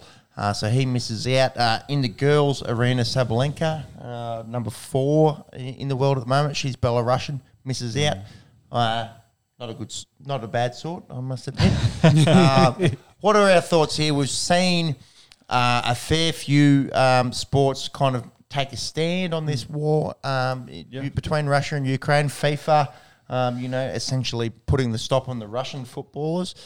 Uh, do you kind of lean towards, oh, well, they're athletes, they're not involved with what's going on in their home country, or do you kind of lean towards, well, let's set a, a precedent and make these high profile athletes sta stand up and speak against um, this this um, this war in Ukraine, which which essentially in, in this day and age in 2022, um, you know, no one no one has any time for. Yeah, I think that's that's kind of the two points. Is um, one, they're these guys being more individuals than say the, the soccer team, which is the representation of Russia. That's yeah. So, so there- there's like a lot of people Yeah. maybe not so happy about that. But the same thing, you kind of hit it like, um, especially international sports um, that the Russians are very good at and involved in. It is probably one of the premier ones. Um, they are what you consider probably role models. People in Russia definitely would look up to them. So, yeah, it's you, you make it you make others others pay in their plight so that they can talk about it. It's exactly what we're doing now. Talk about it in the media and Yeah. uh, Yeah. hopefully get them to push that agenda back home Mm. um, to then hopefully you know stir up the masses to uh, potentially try to put an end to this. And a lot of people kind of saying, "Oh, don't punish these people." You know, they're, they're not involved. Yeah, they're not pulling triggers, but Yeah, and I, I, I get that. Do I feel sorry for them? No, no, no not really. That, that we're talking about multimillionaires, multi-millionaires. Yeah, multi-millionaires, and we're talking about a country, um, you know, being being invaded by, by their big brother. And look, we, we are a sports podcast. We don't want to weigh in too much on international affairs and a lot of it. But no, I don't feel too sorry for, for these players. Um, obviously, they're caught up in, in a horrible situation. But yeah, look, so, so, so are hundreds of thousands, mil- millions of civilians. And uh, look, if, if Wimbledon's taken this stand, uh, so be it. Uh, play on, uh, as far as I'm concerned. Yeah, e- exactly. If uh, if you're one of those players, um, you, you got to understand the reasoning behind it, and then Yeah. Yeah, well, well, if that's the reasoning, what can I do to Yeah. help the situation? Yeah, and like this isn't the first time that a country has been excluded from uh, world sporting events. And, and Um, there's- Olympics, there's a we, we, we saw boy, boycotts, you know, all through the through the um, the eighties uh, in, in in teams uh, not wanting to go. I suppose this is a little bit different in the, it's the um, you know the the organisation, um, the tennis club there at Wimbledon saying no, look, we're we're not going to accept um, um, Russian and Belarusian players. Uh, Yeah. look, uh, And, mi- yeah. mil- millionaires, you know, missing out on the opportunity to make more millions. It, it doesn't doesn't really concern me. So I that I mean, think- that touches on a little bit as well. Like, I know they're a little bit, well, a lot more well connected, but like a lot of the Russian businessmen that I've seen internationally have got sanctions personally against Yeah, them. yeah, exactly. So, you, do you, how do you fit They sell on everyone into Chelsea one bucket? how do you, example. where do you draw the line with all of this stuff? Um, you obviously want the a lot of them have been disappearing in the recent days, but we don't need to talk about that. Definitely don't. Definitely don't. yeah, we Don't obviously, need our name on a fucking KGB hit list, do we? A hundred percent. yeah, we obviously Might be want good this, for ratings. Well, we, Uh. we, we talked about this pre-podcast, so let's hope that doesn't come to fruition. no, no. No, Inside joke. Anyways, yeah, you obviously want the events in Ukraine resolved as quickly as possible. So- so you can do what's- that by any means possible? What's the US Open stance? Because I believe that happens before Wimbledon. I don't think they've made one. no, no. I think I think Wimbledon happens before the US. It was before. Okay, Yeah. I couldn't remember the order. I, But well, I- there was chat. There was chat because I think, uh, and then when the Spanish one is as well. Or no, not Spanish, French Open. It's Spanish dominated. Rafael Nadal. it mate. is. You That's may why I was, I was thinking of uh, Nadal's. Like, what's the one he dominates? Yeah, you may as well call it the Spanish, the Spanish Open, French. the Spanish Open, French because Open. Nadal is the father of the Paris Yeah. uh, or, or the French Open. At that, um, look, we're obviously not massive tennis fans, uh, but but it is an interesting talking point. Um, yeah, we'll, we'll see what happens with the US Open, the way that they approach it. Uh, again, I don't feel too sorry for for millionaires missing out on more millions uh, when when people are genuinely suffering because of this conflict. Hundred percent. That will wrap up our show. Thank note, you yes. for uh, sitting through on and following along or listening back. If you're listening tomorrow, Tuesday, I imagine there will be some sore heads after a massive Anzac Day. Uh, the the big clash between the Dragons and the Roosters about to kick off. Uh, Essendon and Collingwood uh, just uh, underway. Who won that Hawthorn game? Uh, Sydney, Sydney. Sydney, Sydney, uh. Sydney, yeah, big comeback from them in the second half, uh, winning that pretty comfortably.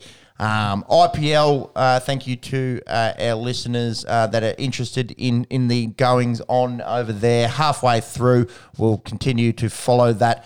Next week, we'll keep an eye, of course, on our local footy uh, competitions in the NRL and the AFL, the NBA playoffs. But the big thing for the Esky moving forward, as aforementioned, will be the NFL draft.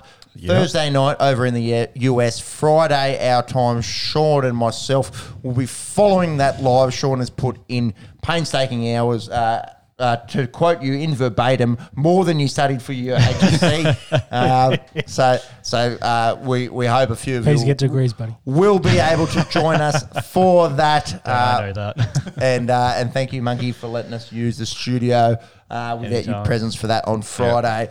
Thank you uh, to all the listeners and input uh, from those in the comments. We'll see you Friday for some NFL yarn. Um, hope you have a nice week and enjoy listening to this. If you are listening to it on the tools, on the bus, in the car, wherever. Thank you very much. This is on the Esky. Please check out our socials. We'll try to be a bit more active on that, etc., etc. Danny Wilder mop incoming. Danny Wadler, yeah, we can get onto that. mop ass. All right. Thank you for listening. Catch you Thank next you. time. Thank you. Bye.